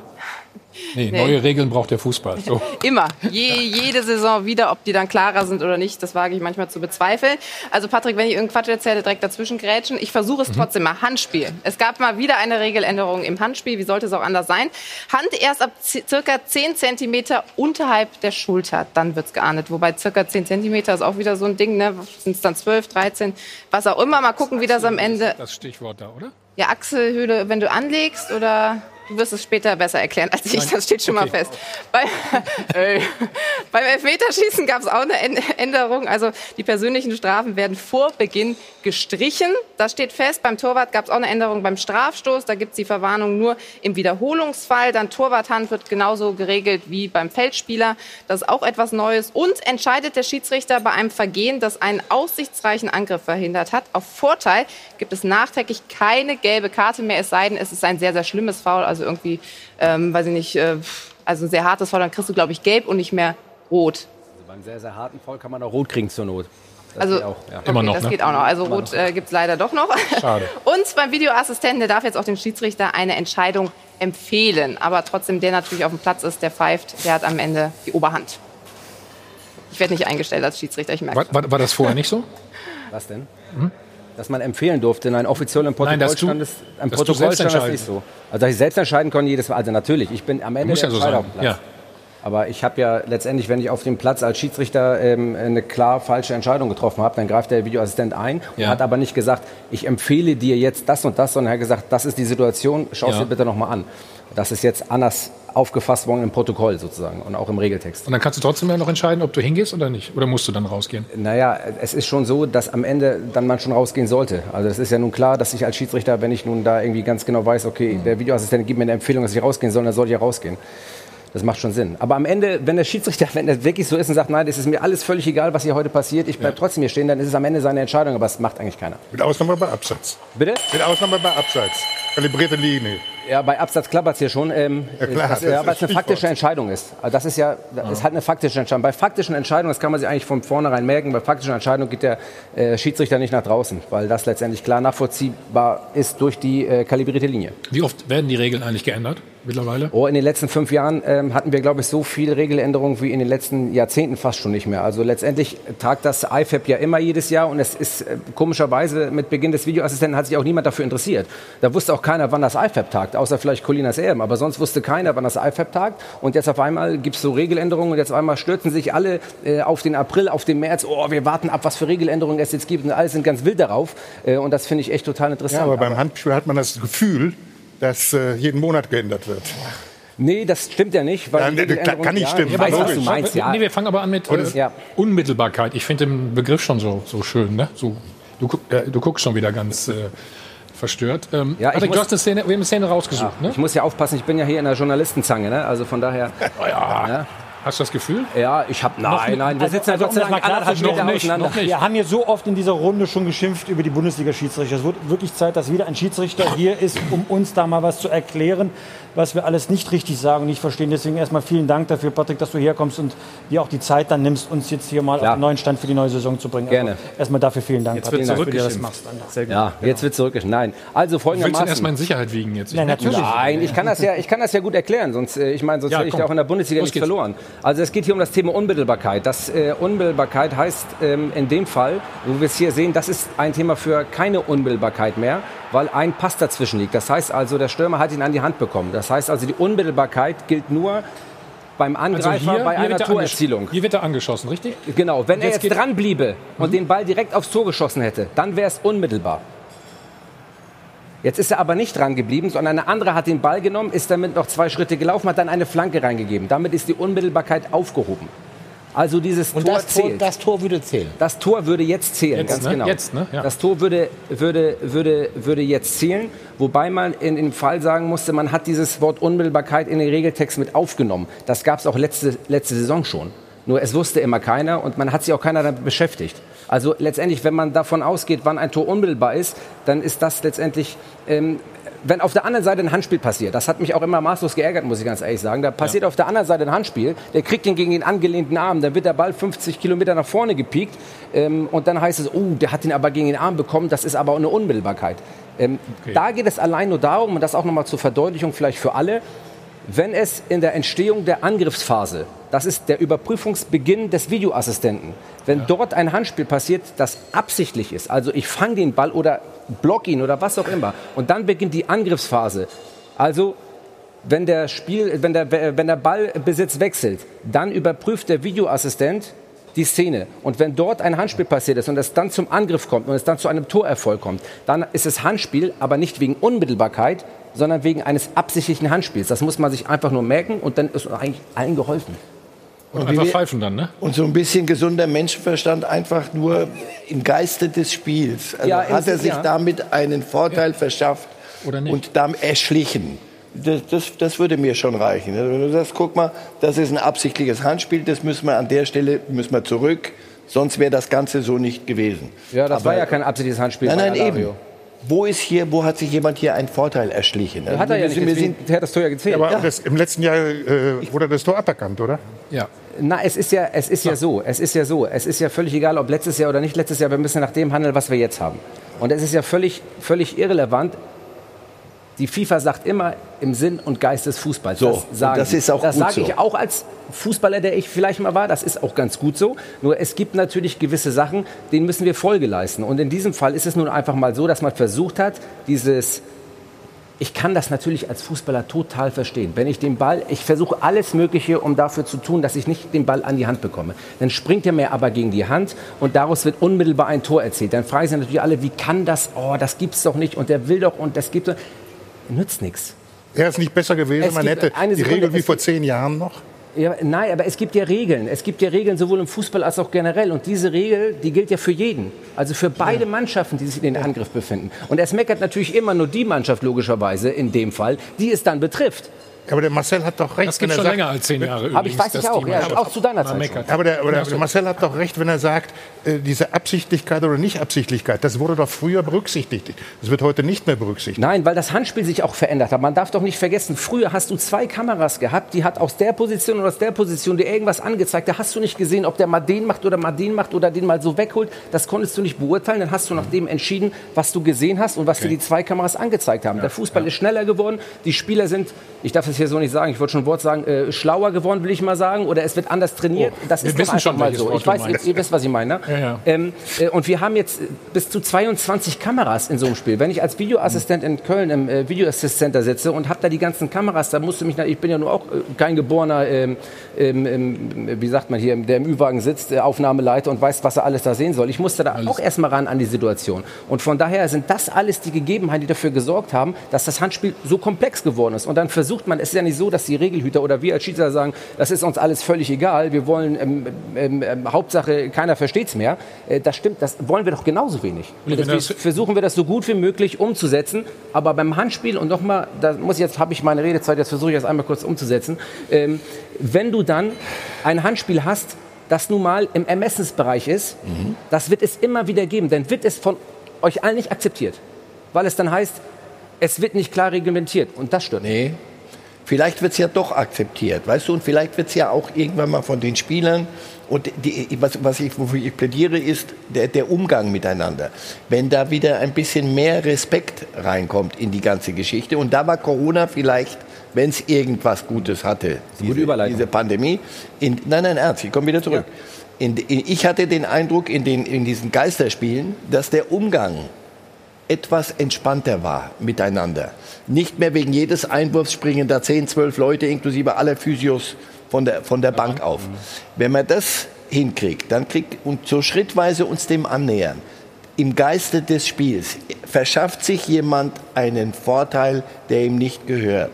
Und das möchte ich wieder ein bisschen mehr auch in den Ermessensspielraum des Schiedsrichters haben. Ich möchte einen Spielleiter haben und nicht nur einen Verwalter von Unmittelbarkeiten und von solchen. Also ich glaube, wenn man jetzt mal in die Bundesliga schaut und die Schiedsrichter sieht, glaube ich, können wir einfach davon sagen, dass wir in Deutschland gute Schiedsrichter haben. Da lege ich jetzt einfach mal meine Hand für ins Feuer. Und aus diesem Grund glaube ich, dass wenn du sagst, dir einen Vorteil verschaffst, ja, gibt es ja auch wieder Abgrenzung. Da sagt wieder der, aber wenn der Arm da ist, ist es ein Vorteil. Wenn der Arm hier ist, ist es wieder kein Vorteil. Deswegen ist die klare Reglementierung der Unmittelbarkeit. Wenn der Ball geht, was willst du machen? Ich meine, es gibt andere Sportarten, die liegen mir ja ständig in den Ohren, ob das nun beim Hockey, ob das Moritz Fürste, der mir 25 Mal versucht zu erzählen, wenn der Ball bei uns gegen den Fuß geht, wird immer alles abgepfiffen. Das ist bei euch auch eingeführt. Dann sage ich mal zum Gott sei Dank, dass du beim Hockey bist. Gut. Nächster Punkt, Rabatt. Ja. Also nicht die Hauptstadt von Marokko, sondern... ja, und auch nicht im Laden. Ne? Discounter, ja, okay. Ja, also was steckt dahinter? Ja, das ist eine ganz, ja, letztendlich ist hier eine Torschance kreiert, der Spieler... verschafft sich den Vorteil und schließt ab. Normalerweise, wenn der Schiedsrichter hier gleich gepfiffen hätte, hätte es eine rote Karte gegeben, weil er alleine auf den Torwart zuläuft und letzter Mann ist und somit eine Torschance verhindert. Jetzt befreit er sich aber, die Torschance ist immer noch gegeben, der Vorteil tritt ein. Insofern wird aus der roten Karte im Nachhinein eine gelbe Karte. Und genauso bei einer guten Angriffssituation aus einer gelben Karte, in dem Fall die Ermahnung. Also hätte liegen bleiben sollen, oder was? Nee, wieso, wenn er liegen bleibt, dann hat er keine Chance, ein Tor zu schießen. Ich finde ja immer, das ist ja auch ein Fair-Play-Gedanke. Ja. Also wenn jetzt ein Stürmer sagt, ich nehme jetzt mal hier 527 Meter vom 16er, ziehe ich die rote Karte, was hat der Torwart davon? Was hat der Spieler davon? Der Spieler hat mehr davon, wenn er durch seine, sag ich mal, Qualität eventuell es schafft, hier ein Tor zu schießen. Das wollen wir doch alle sehen. Ja. Und deswegen sagt man, der Vorteil soll eintreten. Ich hätte es fairer gefunden, wenn die Gelbe kommt, wenn er das Tor geschossen hätte. Wenn er durch das Foul dann das Tor nicht macht, dann hätte ich ihm die rote gegeben. Das ist ja Ermessenssache des Schiedsrichters. Wenn der Schiedsrichter auf Vorteil erkennt und erkennt, der Vorteil kann nicht eintreten, weil er durch das Foul so gehindert ist, hast du immer noch die Möglichkeit, das Verzögern zu trotzdem ist. Rot geben. Dann kannst du trotzdem zurückpfeifen, sozusagen, weil der Vorteil ja nicht eintritt. Der Vorteil muss schon eintreten. Genau. Das ist schon alles so... aber Vorteil ist für mich ja nur das Tor, weil in dem Fall kommt er noch mal am Ball und schießt den Ball an den Torwart. Aber es soll ja auch Torhüter geben, die auch einen Stürmer, der allein aufs Tor zuläuft, auch den Ball halten. Also es gibt ja die Möglichkeit, dass ich trotz meiner Qualität als Stürmer den Ball nicht ins Tor versenke. Uli kennt da einen, glaube ich. Ja, das war jetzt vielleicht ein Wink ins Haufel. Aber auf jeden Fall ist das so eine Möglichkeit. Gut. Okay, gut. Das haben wir da. Dann gehen wir nochmal zum Handspiel jetzt. Ja. Na? Waren wir da nicht schon? Ja, ja, aber nochmal, das mit der Achselhöhle und... Einmal hieß es doch auch... T-Shirt, das kann man ein T-Shirt. T-Shirt-Regel. Ja, aber Ian Robben hat doch immer unter dem T-Shirt hat er doch immer dieses Vlies noch gehabt, das Langarm. Ja, aber trotzdem war ja ein T-Shirt drüber. Aber kannst du doch nicht erkennen, wenn das Rot in Rot ist. Ich bitte dich. So, hier, Boateng. Soll ich das jetzt kommentieren? Ja. Okay. Also, du bist ja da. Hier in dem Fall sieht man, wenn man die Hintertorkammer... Man muss ja einfach mal auch Verständnis für den Schiedsrichter schaffen. Der Schiedsrichter steht relativ gut, aber der Schuss geht so schnell, dass man nicht die 100% erkannt wird, wo geht der Ball überhaupt gegen. Dafür haben wir natürlich den Videoassistenten, wenn jetzt alle sagen. So, und jetzt siehst du ausschließlich in der Hintertorkamera, dass das Verhalten vom Spieler in dem Fall so ist, dass er sich, und das denken immer alle, okay, der dreht sich vom Schuss weg. Insofern weiß er ja gar nicht, wo der Ball ihn trifft. Aber ich habe ja schon gesagt, Spieler werden schlauer. Spieler wissen eventuell schon mal, wo der Ball hinkommt. Also sieht man hier die Bewegung, dass der Arm rausgeht in diesem Fall. Und deswegen ist das eigentlich Strafstoß und eigentlich auch ein Eingriff vom Videoassistenten. Aber diese Analyse und diese Situation hat sich ja in der letzten Saison über Wochen gezogen. Das hat man nicht von vornherein gleich in dem Moment analysiert, sondern das hat sich über Wochen gezogen. Und daran sieht man einfach auch mal, wie schwer teilweise Situationen sind. Und die werden immer wieder neu passieren. Deswegen werbe ich einfach nur mal für das Verständnis, dass man auch in diesem Fall einfach mal sagt, das war natürlich ein Spiel. Bayern gegen Dortmund wissen wir alle. Ich habe ja gesagt, eine Entscheidung ist meistens die, die medial aufploppt. Das war dann in dem Fall die. Aber man muss, egal welches Spiel es ist, einfach auch mal dafür werben, dass man nicht alles sofort und gleich erkennt. Im Nachhinein betrachtet, jetzt so gesehen und jetzt für die neue Saison ist das Handspiel und dann auch Eingriff durch den Videoassistenten. Gut, jetzt atmest du einmal durch, ne? Dann müssen wir noch über die drei Säulen und das Schiedsrichterwesen an sich sprechen, machen einen einzigen Spot, sind sofort zurück. So, weiter geht's. Die drei Säulen. Erzähl uns was darüber, bitte. Ja, da hatte Marcel Reif ja eben gesagt, wenn wir alle respektvoller miteinander umgehen, dann ist es, glaube ich, angenehmer für alle. Und ich glaube, der Weg, der eingeschritten ist, der hat ja seinen Ursprung nicht in der Corona-Zeit. Der Ursprung ist ja im Januar gesetzt worden, als wir als Schiedsrichter gesagt haben, jetzt wird es mal langsam Zeit, dass wir uns alle mal ein bisschen zusammenreißen. Und nicht nur die Schiedsrichter, sondern alle, die am Fußball beteiligt sind. Und deswegen haben wir den sogenannten Maßnahmenkatalog letztendlich umgesetzt, wo es heißt, den Schiedsrichter anlaufen, auch diese gelben und roten Karten gegen Teamoffiziell. Da war das Geschrei am Anfang groß, dass man seinen Job nicht mehr machen kann, etc. Das hat sich ja alles nicht bewahrheitet. Man soll ja auch nicht mit Kanonen auf Spatzen schießen. Aber ich denke, dass wir in dem Fall... Ja, das ist doch schon mal gut. Oh. So, Schiedsrichter verdienen ja mittlerweile auch ganz gut. Alles klar, 3 €. Ja, da bin ich sofort da. Ja. Vielen Dank.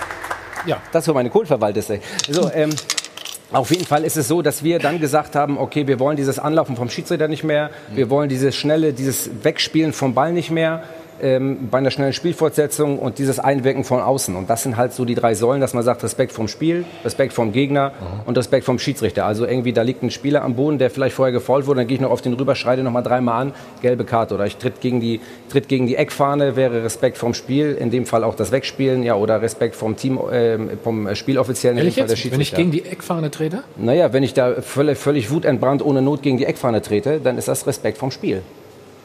Das macht ja was, weil sich die Eckfahne nicht wehren kann, oder warum? Nee, am besten hat er umgetreten, aber was soll sowas? Was soll sowas? Das ist Eckfahne rausziehen, Oliver Kahn. Ja, ich habe auch gerade die Szene genau vor Augen, weißt du noch? Ja, aber wenn ich jetzt völlig wutentbrannt, weil ich mich über was ärgere, gegen eine Eckfahne trete, dann hat das nichts mehr mit Fußball zu tun. An der Stelle, wenn Oliver Kahn, weil gerade ein merkwürdiges Tor gefallen ist, ein sehr merkwürdiges. Ein spätes Ding auch noch dazu. Das raus als spätes, das nimmt und dann winkt.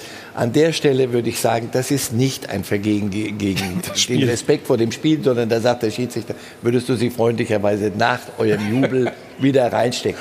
Darum geht es mir. Ich möchte eine Spielleitung haben und nicht eine Verwaltung des Spiels. Ja, und dazu kann ich auch ganz gut was sagen, weil das ist dieses wohlzitierte Fingerspitzengefühl, das immer alle ja anprangern. Und das haben ja auch wieder nur die, dieses Fingerspitzengefühl, wollen ja immer nur die haben, die sich dadurch irgendwie benachteiligt fühlen. Aber Fingerspitzengefühl, wenn man es mal ganz deutlich sieht, ist eigentlich der Bruch der Regel.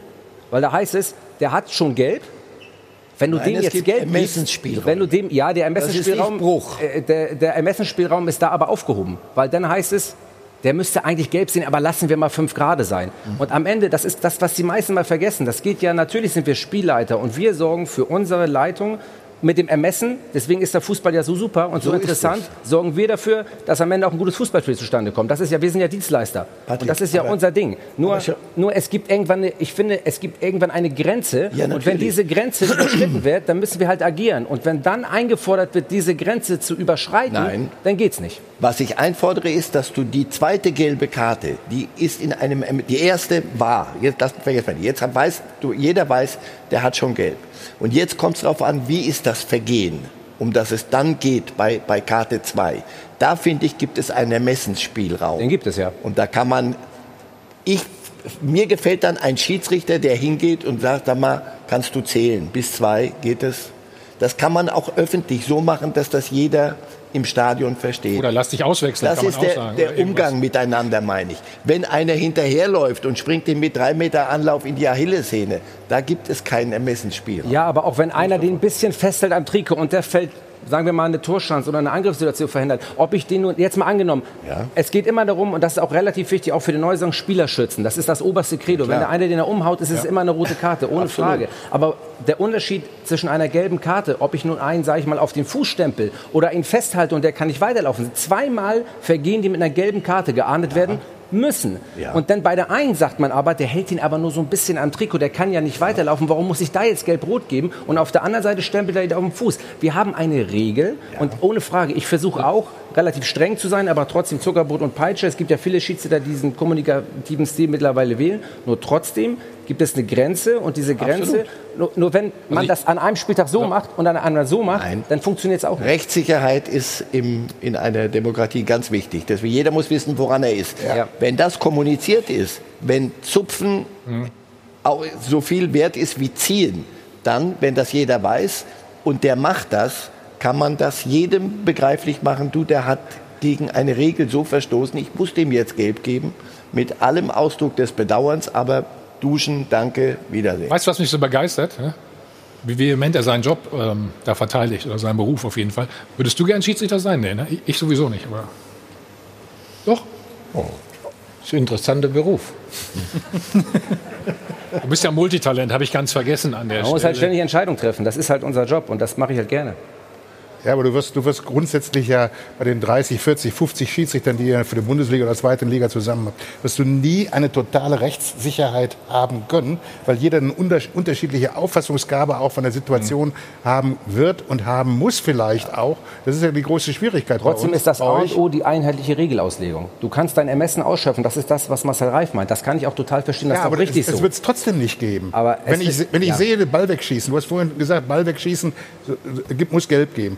Wie oft wird im Spiel ein Ball weggeschossen, ob das nun 3 Meter sind oder 5 Meter, um das Spiel zu verzögern? Da gibt es in 80% der Fälle keine gelbe Karte. Ich will jetzt nicht unterbrechen, weil es eigentlich ein wichtiger Part jetzt kommt, aber ich muss dazu eine Sache noch... erzähl bitte. Man fragt ja Schiedsrichter immer, ne? Warum machst du das überhaupt? Oder warum tust du dir das an und so? Also wer es mal schwarz auf weiß haben möchte, über 200 Seiten, Patrick, dein Buch. Also, ne? Du machst den Job richtig gerne, wenn ich das verstanden habe. Ne? Ja, das sagt ja auch der Titel aus, ne? Warum ich liebe, Schiedsrichter zu sein. Und ich habe, vielen Dank. Ich leg's mal wieder hin, ich bin nicht so viel. Ich bin hier, um letztendlich dafür zu werben, dass das, was wir Schiedsrichter machen, letztendlich aus Leidenschaft und aus Spaß machen und weil uns der Job Spaß bringt. Wir haben es natürlich auch in der Bundesliga geschafft, aus dem Hobby einen Beruf zu machen, wie die Fußballer auch. Und das ist ein Privileg, in der Bundesliga zu sein. Ja. Und das versuche ich jedem jungen Menschen. Wir haben nur noch 55.000 Schiedsrichter in Deutschland. Und das ist auch egal, ob das nun im Fußball ist, im Hockey, im Eishockey, wo auch immer. Ich möchte einfach, dass die Leute wieder Schiedsrichter werden und für diese Faszination, die eine Lebensschule ist, einfach begeistern. Und deswegen habe ich das Buch geschrieben, dass die Leute wieder Schiedsrichter werden. Aber was mich mal faszinieren würde, wäre, wenn wir wirklich 2, 3 Jahre lang, geht nicht gegen euch Schiedsrichter, sondern gegen die Kommission, 2, 3 Jahre lang ohne Regeländerung mal durchgehen würden. Oder noch länger.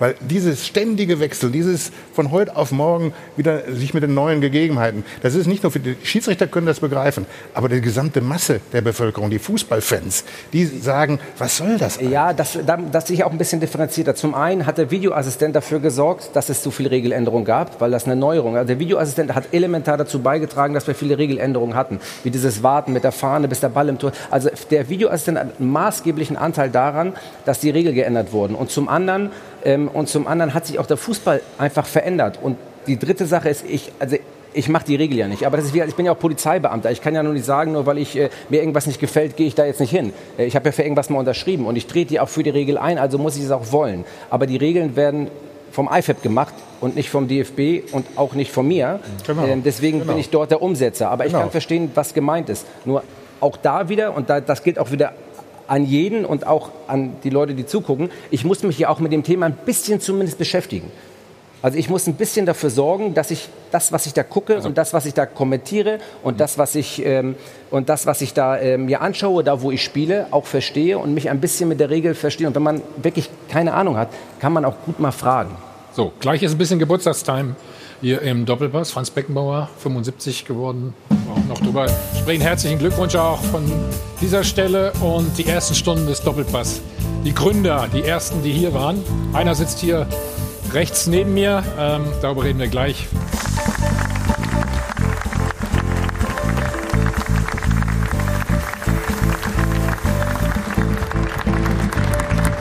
Feuer von Ade und Band, live aus dem Hilton-Hotel am Münchner Flughafen. Wir sind zurück beim Check 24 Doppelpass. Und ich fange mit einer kleinen Quizfrage an. Nee, Marcel weiß das nicht, oder?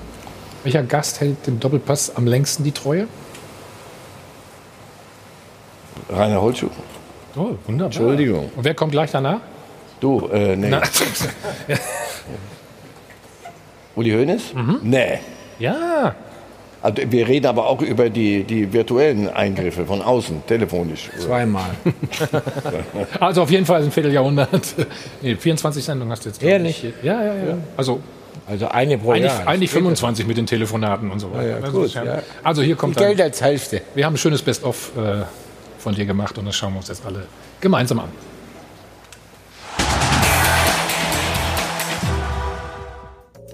...25 Jahre Doppelpass und seit 24 Jahren besucht uns Uli Hoeneß, bis heute insgesamt 24 Mal.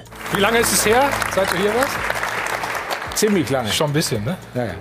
Ulis erster Auftritt 1996, die Laune war später nicht immer so gut. Das ist die größte Dreckgeschichte in diesem Jahr gewesen. Da hat man nämlich etwas glorifiziert, was ein Verbrechen ist. Nämlich, dass ein Bankangestellter einen Überweisungsträger an eine Zeitung verkauft hat. Und das finden die Leute noch schön. Und wehe, jemand äußerte sich kritisch zu Lieblingsprojekten des FC Bayern. Hören Sie endlich auf, den Leuten irgendein Märchen zu erzählen. Ihre Leute im Stadtrat, die Grünen im Stadtrat, haben am 24. Juli... zu 100% für dieses Projekt gestimmt. Und jetzt, nur weil Sie auch in den Stadtrat wollen, erzählen Sie das Gegenteil.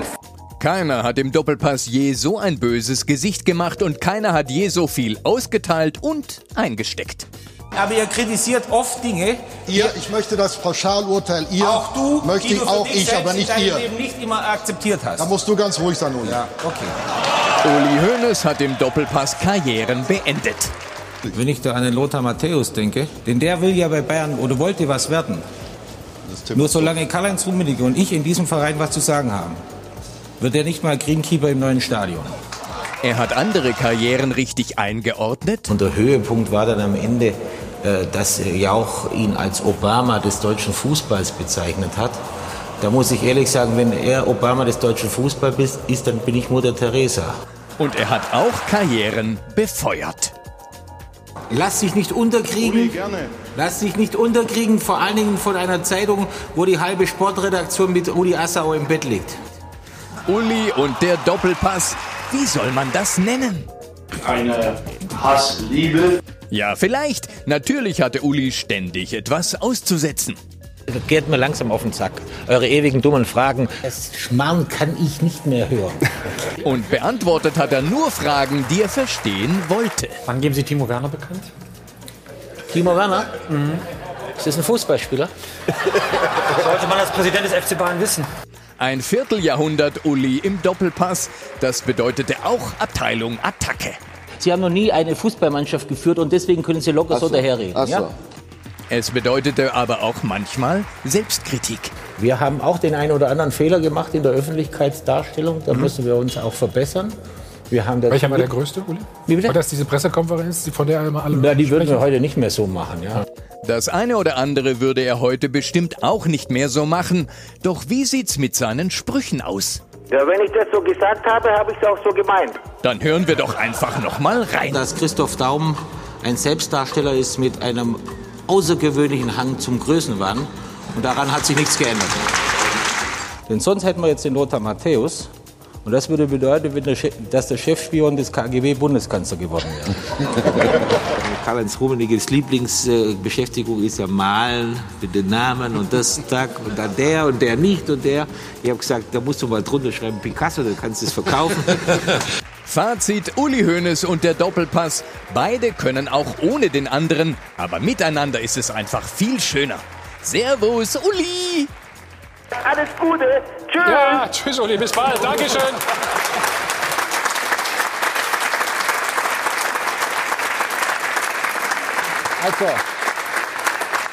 Also, weil mein Verhältnis zu Lothar hier so schlecht rübergekommen ist. Nee, mit Lothar haben wir gestern ein schönes Fest bei Franz gefeiert. Wir verstehen uns wunderbar und das hat sich alles wieder eingerengt. Ja. Gut, er ist ja, glaube ich, auch Botschafter oder sowas, ne? Oder Ambassador. Ja, also er ist nicht Greenkeeper, aber... Nein, er ist aufgestiegen. Er ist aufgestiegen, ja, hat sich deutlich verbessert. Ja, ja. Uli, was würdest du denn sagen, wenn du so oft, wie wir gehört haben, schon hier warst, 24 Mal, was zeichnet ein Doppelpass denn aus deiner Sicht? Ja, ich finde, er ist am Sonntag eine Sendung, wo viele aktuelle Themen aus dem Spieltag zuvor diskutiert werden können.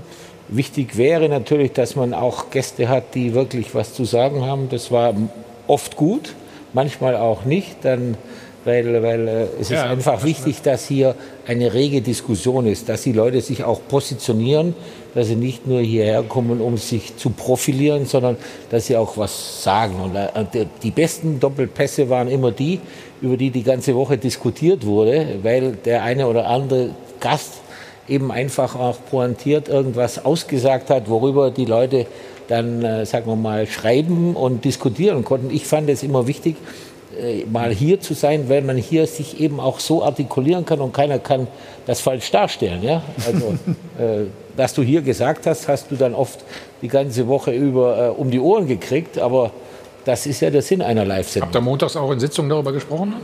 Auch hin und wieder, das ist ganz klar. Ja, ich finde so eine Sendung sehr wichtig, weil hier kann nichts verfälscht werden. Hier wird das zur Sache diskutiert oder ausdiskutiert, auch Streitgespräch. Ich halte ja das Streitgespräch oder die Streitkultur für ein ganz wesentliches Element in einer Demokratie, die mir auch im Bundestag zum Beispiel viel zu selten vorkommt, wenn ich dran denke, wenn früher Strauß und Wehner ihre Diskussionen geführt haben, das hatte schon was. Okay, Hand auf Herz, wie oft hast du dich geärgert über uns?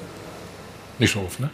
Na, nicht über euch selber, aber über Gäste von euch, ja, die dann unsachlich Zeug erzählt haben. Ich hätte manchmal lieber auch schon angerufen, hatte ich schon einen Hörer in der Hand, habe ich gedacht, nee, bleib mal ruhig, aber...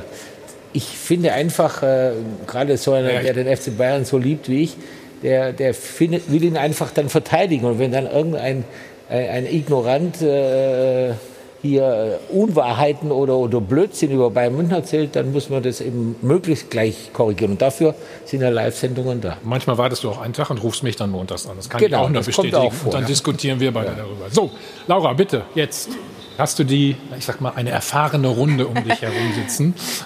Wir haben schon am Anfang gesagt, die Männer der ersten Stunde. Ja, die kennen den Doppelpass definitiv richtig gut. Das steht fest. An meiner Linken Kai Blasberg, er gilt so ein bisschen als der Erfinder des Doppelpasses. Rudi Brückner, der Moderator der allerersten Sendung und der ersten Stunde. Und dann über viele Jahre, 3.9.1995, hast du wahrscheinlich auch noch richtig gut in Erinnerung. Und nicht zu vergessen natürlich auch mein Chef, Olaf Schröder, der Vorstandsvorsitzende der Sport1 Medien AG. Ja, bevor wir darüber sprechen, wie die Idee überhaupt entstanden ist, wollen wir uns mal die allererste Szene, die Begrüßung von Rudi anschauen, 1995. Live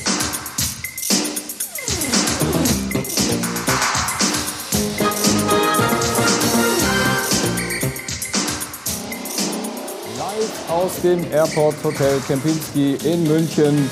Ihr Doppelpass, unser Doppelpass, der Doppelpass. Auf jeden Fall der Warsteiner Fußballstammtisch. Herzlich willkommen, liebe Gäste. Herzlich willkommen zu Hause. Ja, so sah das also damals aus. Schöne Krawatte, oder? Schöne Krawatte, schöne Frisur. Also hast dich kaum verändert, würde ich fast sagen. Aber hinten diese Flaschen, Waren die voller vor der Sendung? Also da ist ja schon einiges an Alkohol im Hintergrund zu sehen. Also ich sag mal so, bei der Idee hat vielleicht ab und zu mal ein Bierchen geholfen. Dann wurde die Zunge ein bisschen lockerer, dann haben wir schon was hingekriegt. Aber nee, das könnte man heute gar nicht mehr machen, den Ausschnitt. Ne? Nee, ich glaube auch in der Form wahrscheinlich mit dem Alkohol dahin. Ist auch weg, guck, ist leer jetzt. Ja. Gibt kein Alkohol mehr hier. Nein. Kai, wie ist denn die Idee überhaupt entstanden, den Doppelpass ins Leben zu rufen? Ja, man hat ja bei der Uli Hoeneß-Matz gesehen, warum diese Sendung ins Leben gerufen werden musste. Wir hatten ja das Problem, dass das deutsche Sportfernsehen, hieß es ja damals, in der Hochphase von dieser RAN-Berichterstattung, also wo Fußball total professionalisiert wurde, unsere Reporter immer von der Säbener Straße kamen und sagten, die reden nicht mit uns, weil die haben keine Fußballrechte. Und dann war die Idee eigentlich, wenn die nicht mit uns reden, dann reden wir über sie. Und haben dann nach dem Frühschoppen, den Werner Höfer in den 60er, 70er Jahren gemacht hat, gesagt, wir machen einen Journalistenstammtisch. Nämlich dieses alte Format des Frühschoppens. Also dass Männer sich vor der Kirche, nach der Kirche zum Trinken treffen. Deswegen auch Warsteiner, die hatten damals noch kein Alkohol frei. Und am Anfang waren es halt auch ganz viele oder fast ausschließlich Journalisten, die sich dann darüber unterhalten haben.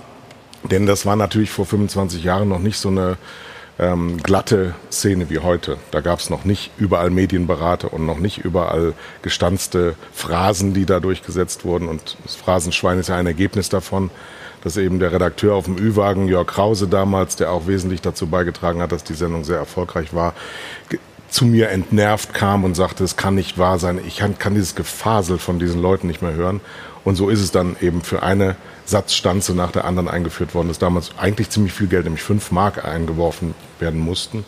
Und ich habe auch dieses Schwein, was du da eben noch hochgehalten hast, tatsächlich selber im Marktkauf in Unterföhring gekauft für 1,99 Mark damals.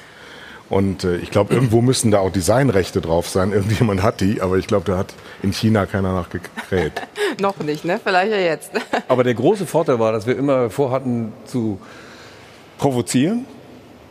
Und ein halbes Jahr hat es, glaube ich, gedauert, oder ein knappes Jahr, bis dann Uli Hoeneß am Telefon war und gesagt hat, also, so geht's ja nicht, ihr könnt mal den FC Bayern nicht mehr beschimpfen. Aber haben wir am Ziel. Und das ist eine Hauptkritik der Sendung. Dann hat er nämlich gesagt am Telefon, erst dachte ich, es wäre ein Stimmenimitator. und weil er war plötzlich dran und sagte, ja, ich komme am Sonntag und legt auf. Und das war im Prinzip der nächste Schritt, weil wir dann natürlich auch mit den Protagonisten gesprochen haben. Vorher waren wir ja als Journalisten unter uns. Das war nicht ganz so prickelnd. Das war dann ungefähr dann irgendwann auch so langweilig wie beim Frühschoppen, ja? Wo die Leute sich so langsam eingequalmt haben und viel Wein getrunken und dann war irgendwann doch das Thema zu Ende. Und so haben wir den nächsten Schritt gemacht. Und dann, glaube ich, ist der Doppelpass richtig losgegangen. Also quasi Ende 95, Anfang 96. Also hätte man vielleicht bei der ersten Sendung noch nicht gedacht, dass man irgendwann 25. Geburtstag feiern kann? Definitiv haben wir das nicht gedacht. Das war übrigens auch 1995 Strafarbeit. Ja, also das bedeutet ja, dass man als junger Mensch verpflichtet wurde, am Sonntagmorgen sich um 8 Uhr zu treffen. Du warst einer der jungen Menschen. Ja, ich war damals 24 Jahre alt und man muss sagen, Rudi hat mir meine Jugend genommen, beziehungsweise irgendwann hat sie mir zurückgegeben. Aber das war eine tolle Runde. Nichtsdestotrotz, wir reden immer darüber, wer ist der Gast und was machen wir. Das Wichtige ist, der Doppelpass hat etwas geschafft, nämlich der Journalist ist übrigens für den Fußball mindestens genauso wichtig oder wie der Akteur auf dem Feld. Weil wenn der Journalist nicht drüber spricht, drüber schreibt, es nicht publiziert, naja, dann ist der Fußball auch nur der Fußball. Und ich finde, da haben die beiden Herren, ich war damals ein junger Mann und musste dabei sein, was Epochales geschaffen. Und 25 Jahre, mir fallen nicht viele Sendungen ein, die sich so gehalten haben und so, wie Uli Hoeneß das auch sagt, so nach wie vor diskutiert werden. Es ist auch eine Ehre, hier teilzunehmen, muss man ganz ehrlich sagen. Vor allen Dingen für junge Journalisten, die dann auch ihre Meinung kundtun wollen. Und das ist was Gutes. Also ich meine, jetzt haben wir sogar ein Buch rausgebracht nach 25 Jahren. Rudi wird im Frühjahr er sogar auf Tour gehen. Bedeutet, wir werden in mittelgroßen Städten ein Programm aufziehen, wo wir auch über 25 Jahre Doppelpass und die Bundesliga sprechen werden.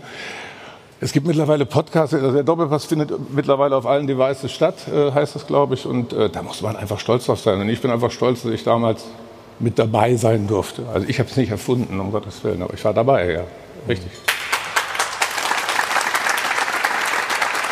Also es gibt ja, wenn etwas erfolgreich ist, gibt es ja immer viele Väter und Mütter. Ja?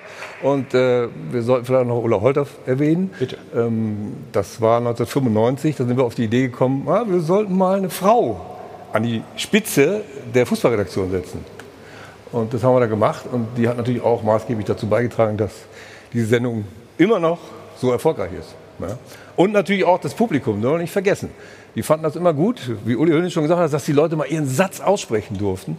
Weil sie waren ja gewohnt bei den Interviews, die wurden meist geschnitten. Und wenn du dann einen klugen Halbsatz gesagt hattest, das war's dann. Aber in welchem Zusammenhang dieser Halbsatz stand, das hat dann der Autor bei den kurzen Filmen leider vergessen. Und das war hier der Vorteil, dass man wirklich zu Ende reden konnte. Aber warst du direkt begeistert, als du die Idee gehört hast? Nein, natürlich nicht. Warum nicht? Ja, das muss ich, glaube ich, beantworten. Ich war ja damals, bevor er wieder die Unwahrheit erzählt, also es war so, ich habe ja Familie und auch Kinder und der Sonntag war im Prinzip heilig. Es war der letzte Tag in der Woche, wo du als Chefredakteur noch Pause hattest. Und dann kamen die Jungs hier auf die Idee, auch den Chefredakteur noch auf den Stuhl zu setzen. Und das fand er nicht so gut am Anfang. Und ich muss sagen, ich habe es natürlich auch immer wieder verglichen mit dem Frühschoppen. Und da habe ich immer nur alte oder dicke Männer gesehen. Und das fand ich nicht so prickelnd. Naja, das, was damals halt genauso wichtig war wie heute, du kannst in Deutschland nicht was komplett Neues an den Start bringen, sondern du musst sehr dosiert verschiedene Rezepturen zusammenfügen, damit die Leute von Anfang an denken, das habe ich schon mal gesehen. Und deswegen der Frühschoppen als Vorbild. Es war natürlich kein internationaler Frühschoppen, sondern es war ein deutscher Fußball-Frühschoppen. Und der Rudi war, sagen wir, dem Fußball nicht ausschließlich zugeneigt, sondern er hatte auch noch andere. Er war selber ja Leichtathletik, kam vom ZDF. Und ich finde Formel 1 zum Beispiel nach wie vor einen schwachsinnigen Sportart. Es war ganz, ganz wichtig, dass der Chefredakteur selber macht. Mhm. Und er hatte natürlich den Sonntag im Auge, aber meine Bitte war eben, er war bei der Handball-WM in Island. Wir hatten eine Telefonschalte damals. Und der geniale und 25 Jahre alte Satz ist, du glaubst doch nicht, dass ich mich sonntags morgens mit alten Männern ins Hotel setze und über Fußball quatsche. Und meine Antwort war doch, ich weiß sogar, wann du das tust. Aber die erste Sendung war eine Stunde lang. Heute, alle, die jetzt da draußen zuschauen, haben das Gefühl, diesen Tag lang. Die hört gar nicht mehr auf. Und das zeigt eben, man sieht eben bei der Schiri-Diskussion auch, wie kompliziert der Fußball sein kann. Das war zu unserer Zeit, war der Fußball einfach. Hand war angelegt, nein, so ja, Hand war Hand. Ja. Und heute wird in Zentimetern gemessen. Aber jetzt ist ja noch schwieriger. Patrick, ich muss jetzt immer gucken, wo ist die Achselhöhle, ne? Beim neuen Handspiel. Das wird noch komplizierter. Und bei einem, der 1,90 ist, ganz was anderes als bei einem, der 1,70 ist. Ja. Oh. Ja, also anatomische Studien müssen wahrscheinlich auch noch abgeliefert werden. Das war ganz, ganz anders. Damals hatten wir Leute wie Mario Basler und Mehmet Scholl, und die im Münchner Nachtleben auch unterwegs waren und das auch zeigten. Der FC Hollywood war, glaube ich, ein Stehbegriff. Und da haben wir uns jeden Sonntag darauf gefreut, dass wir wieder stundenlang draufkloppen können. Das ist heute nicht mehr so einfach, wenn sie ständig Triples gewinnen. Wir freuen uns aber trotzdem noch auf den Doppelpass jedes Mal um 11 Uhr. Wie gesagt, das Buch haben wir schon angesprochen mit schönen Geschichten. Alle Gäste sind da verewigt worden. Was wünschen wir uns für die Zukunft? Wir müssen uns gar nichts wünschen. Wir machen einfach weiter. Ich glaube sogar, dass wir hier den 30. Geburtstag auch noch feiern. Sport 1 war ja im Sommer in der Rechtevergabe sehr, sehr erfolgreich. Das heißt, wir haben den Doppelpass oder das Recht des Doppelpasses haben wir verteidigt. Und insofern, also eins steht fest, die 30 Jahre feiern wir auch. Müssen alle nur ein bisschen gesund bleiben und gut drauf sein. Vielleicht noch eine Geschichte, weil die beiden das immer so schön erzählen. Du musst dir vorstellen, das eine ist die Geschichte am Telefon mit Island. Das ist eine Geschichte. Die andere Geschichte ist, Kai war damals wirklich mutig, weil Rudi sich wirklich lange gewehrt hat. Und dann ist er in sein Büro gegangen und hat gesagt, so, jetzt zeige ich es ihm. Und das endete hinten raus, weil der eine den anderen nur noch beschimpft hat, in der Kaffeeküche bei einer Altherrenrangelei. Und einer hat die beiden getrennt und hat gesagt, also wenn das jetzt macht, dann macht es wenigstens richtig oder lasst es, dann machen wir es halt am Sonntag. Und dann hat Rudi gesagt, okay, alle Idioten, die uns jetzt hier getrennt haben, und da gehörte damals auch der kleine Krause dazu, dann müsst ihr am Sonntag mit mir das Ganze durchziehen. Also schrecklich, aber so war die Geschichte der Entstehung. Mitgefangen, mitgehangen. Ja, und die Wahrheit ist ja auch, heute kannst du ja Social Media und Vorbereitung mit allem und dran. Du hast früher hier gesessen um 8, dann hast du die Bums aufgeschlagen und hast erstmal nachgelesen, was alles so passiert ist. Dann wurdest du noch verpflichtet, das aktuelle Sportstudio zu gucken, weil du hast das gar nicht alles verfolgen können. Heute mit Konferenzen, 22 Kameras und.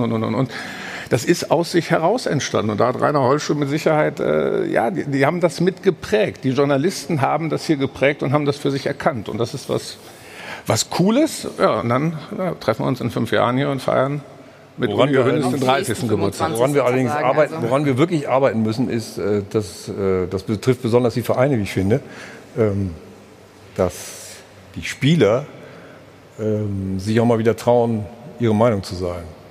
Offensichtlich muss man die bei Vertragsunterschrift bei den meisten abgeben und hat dann keine Meinung mehr. Und das ist natürlich schade, weil das war in den ersten Jahren auch für diese Sendung natürlich viel attraktiver.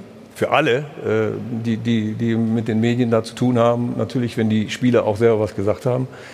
Jetzt frage ich mich immer, ob man nicht doch bei den Sendern mal überlegen sollte, ob man die Field-Interviews einsparen kann. Weil ich kann jetzt schon sagen, was am Samstag gesagt wird. Ja, hoffen wir, dass langweilig.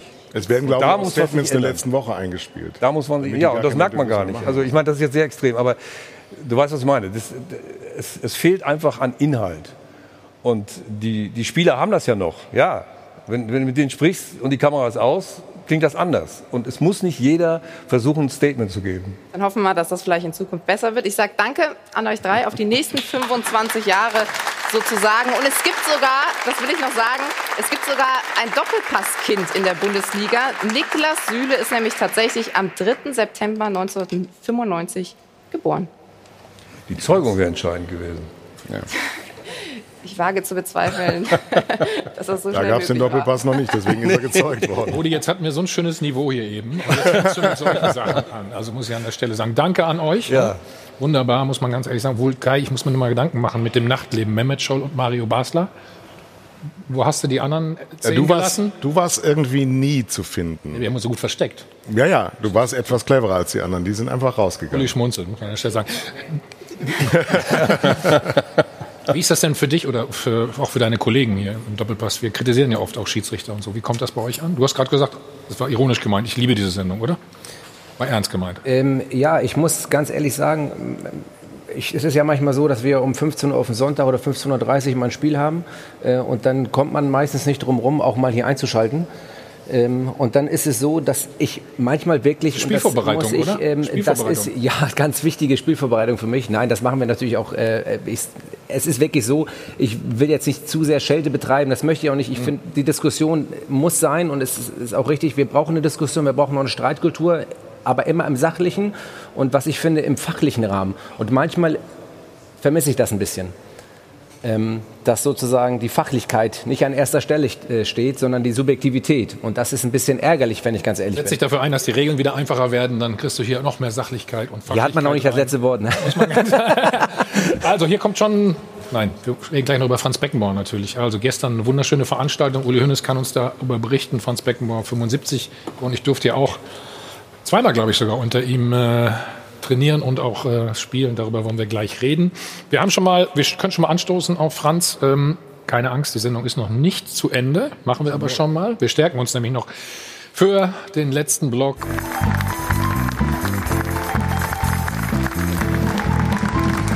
Hi von Adel und Bent, live aus dem Hilton Hotel am Münchner Flughafen. Wir sind zurück beim Check 24 Doppelpass, wie versprochen, und Laura übernimmt. Genau, die neue Saison beginnt, heißt, es ist auch mal wieder Zeit zu tippen. Das ist jetzt mit dem Sport1-Tippspiel ganz leicht. Registrieren Sie sich einfach unter tippspiel.sport1.de. Machen Sie mit, unter anderem Mario Basler mit dabei. Also Sie können gegen die Experten antreten und tolle Preise gewinnen.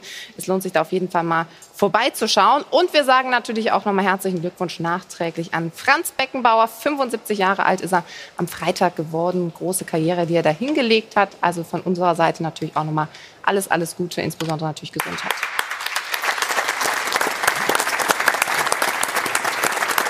Franz, herzlichen Glückwunsch.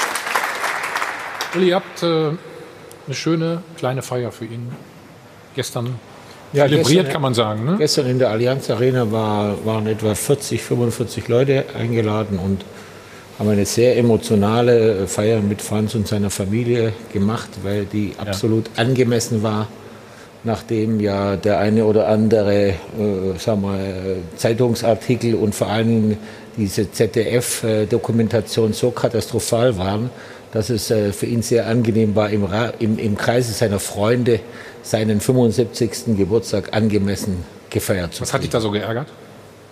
Ja, die Art und Weise, wie man mit ihm umgegangen ist? Ja, ich finde, ich finde, dass nach wie vor manche diese 50 Jahre, die er jetzt im Fußball ist, reduzieren auf alles, was jetzt nach der WM 10 Jahre später aufgekommen ist. Der Vorwurf, dass er Spiele gekauft habe, was absolut falsch ist und was diejenigen, die es geschrieben haben, bis heute nicht auch nur ansatzweise belegen konnten, aber in ihren sagen wir mal, Feiern auf das oder in ihren Beiträgen zum 75-jährigen Geburtstag hat man das Gefühl gehabt bei dem einen oder anderen, dass das alles war, was der Franz geleistet hat. Dabei ist das so. Und Dankbarkeit ist etwas, was ich sehr wichtig erachte im Leben, und ich habe auch zum Beispiel vermisst, dass der Deutsche Fußballbund hier sich entsprechend positioniert hat, denn der deutsche Fußball und der Deutsche Fußballbund haben von Franz Beckenbauer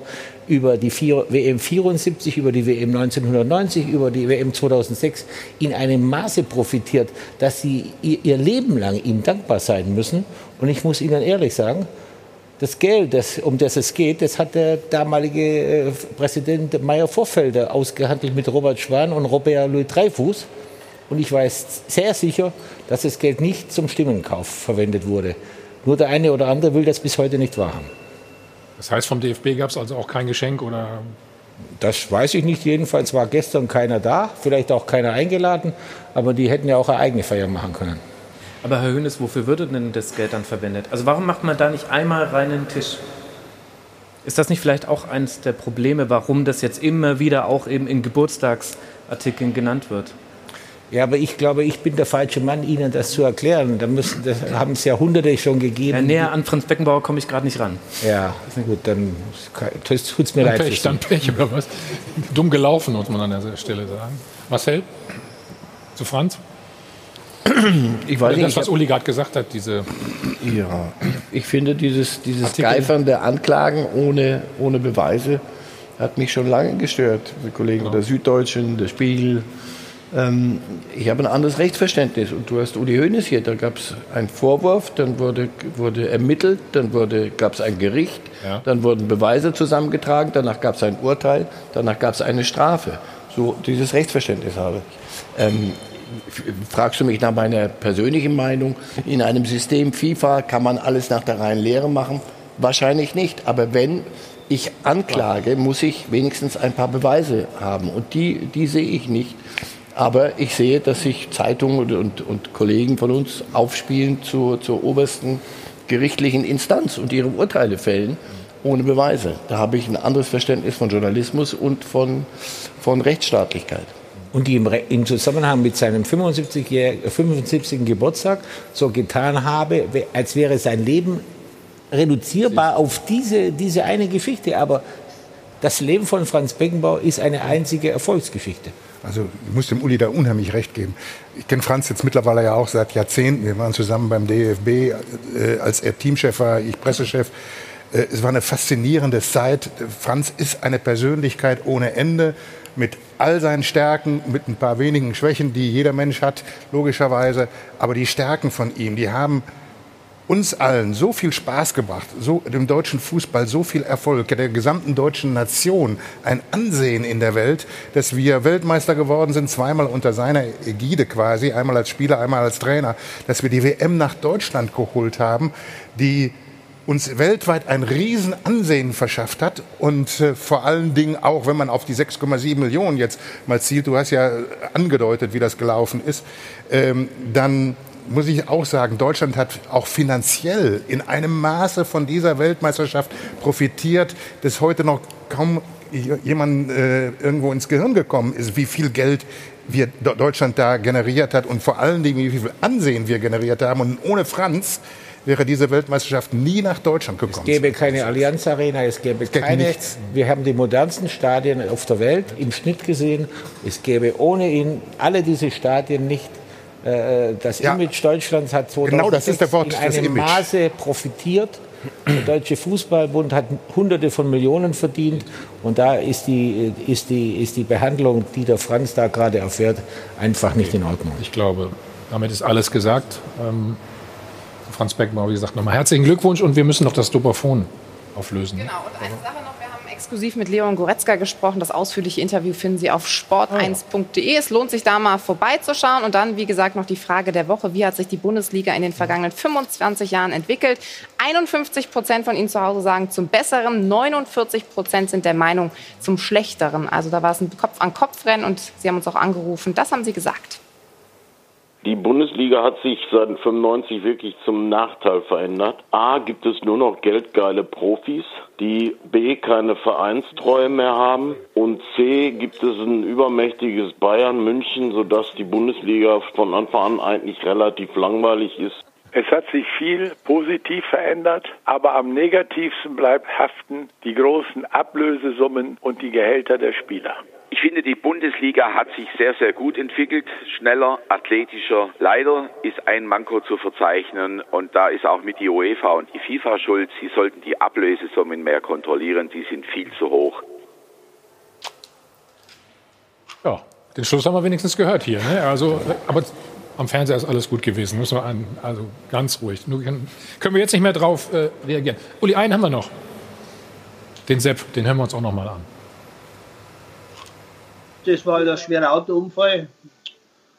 Und dann ist halt am Wochenende damals im Krankenhaus war halt nicht alles besetzt mit Pflegepersonal und der Chefarzt war halt nicht da. Und dann ist halt der Uli gekommen und hat gesagt, den Sepp, den nehme ich heraus und der kommt in eine andere Klinik. Und dann hat der Uli für mich unterschrieben, auf Eigenverantwortung haben sie da rauslassen.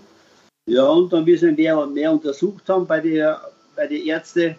Dann haben sie gesagt, sie haben ein Glück gehabt, wenn sie noch ein paar Stunden drin gewesen wären, wären sie innerlich verblutet. Und dann haben sie sofort eine Notoperation gemacht, noch am Sonntag. Uli habe ich jeden Tag besucht und hat jeden Tag gefragt, wie es mir geht und sich auch bei den Ärzten erkundigt. Aber die anderen haben sich um nichts geschissen, der FC Bayern. Nur der Uli. Ein Applaus, Uli. Ich hoffe, du hattest ein bisschen Spaß mit uns hier. Wann kommst du wieder? Demnächst, ne? Wenn man 24 hat, muss man auch 25 machen. Irgendwann muss man das schon machen. Wunderbar. Nächste Woche Bundesliga. Also schön, auf eine schöne Saison. Ich habe ja noch. Ach, Patrick, weißt du schon, wo du am Wochenende loslegen musst? Bundesliga? Nächste Woche? Ja, darf ich aber nicht sagen. Wie bei Spiel. Du hättest auch sagen können, ihr seid doch Journalisten, müsst ihr rauskriegen. Ja, so, ja. Dann darf ich noch unser Buch noch mal hochhalten und meine Gäste verteilen. Rainer natürlich. Herzlichen Dank fürs Kommen. Gib's mal weiter. Ja, klar mache ich das. Max. Danke sehr. Marcel. Danke. Uli. Pitt, du kriegst leider keins. Danke. Ich krieg keins, ich habe genug Bücher. Nee. Also, das war's. Jetzt geht's weiter mit dem DFB-Pokal mit Pur. Vielen Dank an euch alle. Ja, gute Zeit, vor allen Dingen gesund bleiben. Uli, war ein Vergnügen für uns. Also, machen Sie es gut und nächsten Sonntag sehen wir uns dann wieder. Tschüss.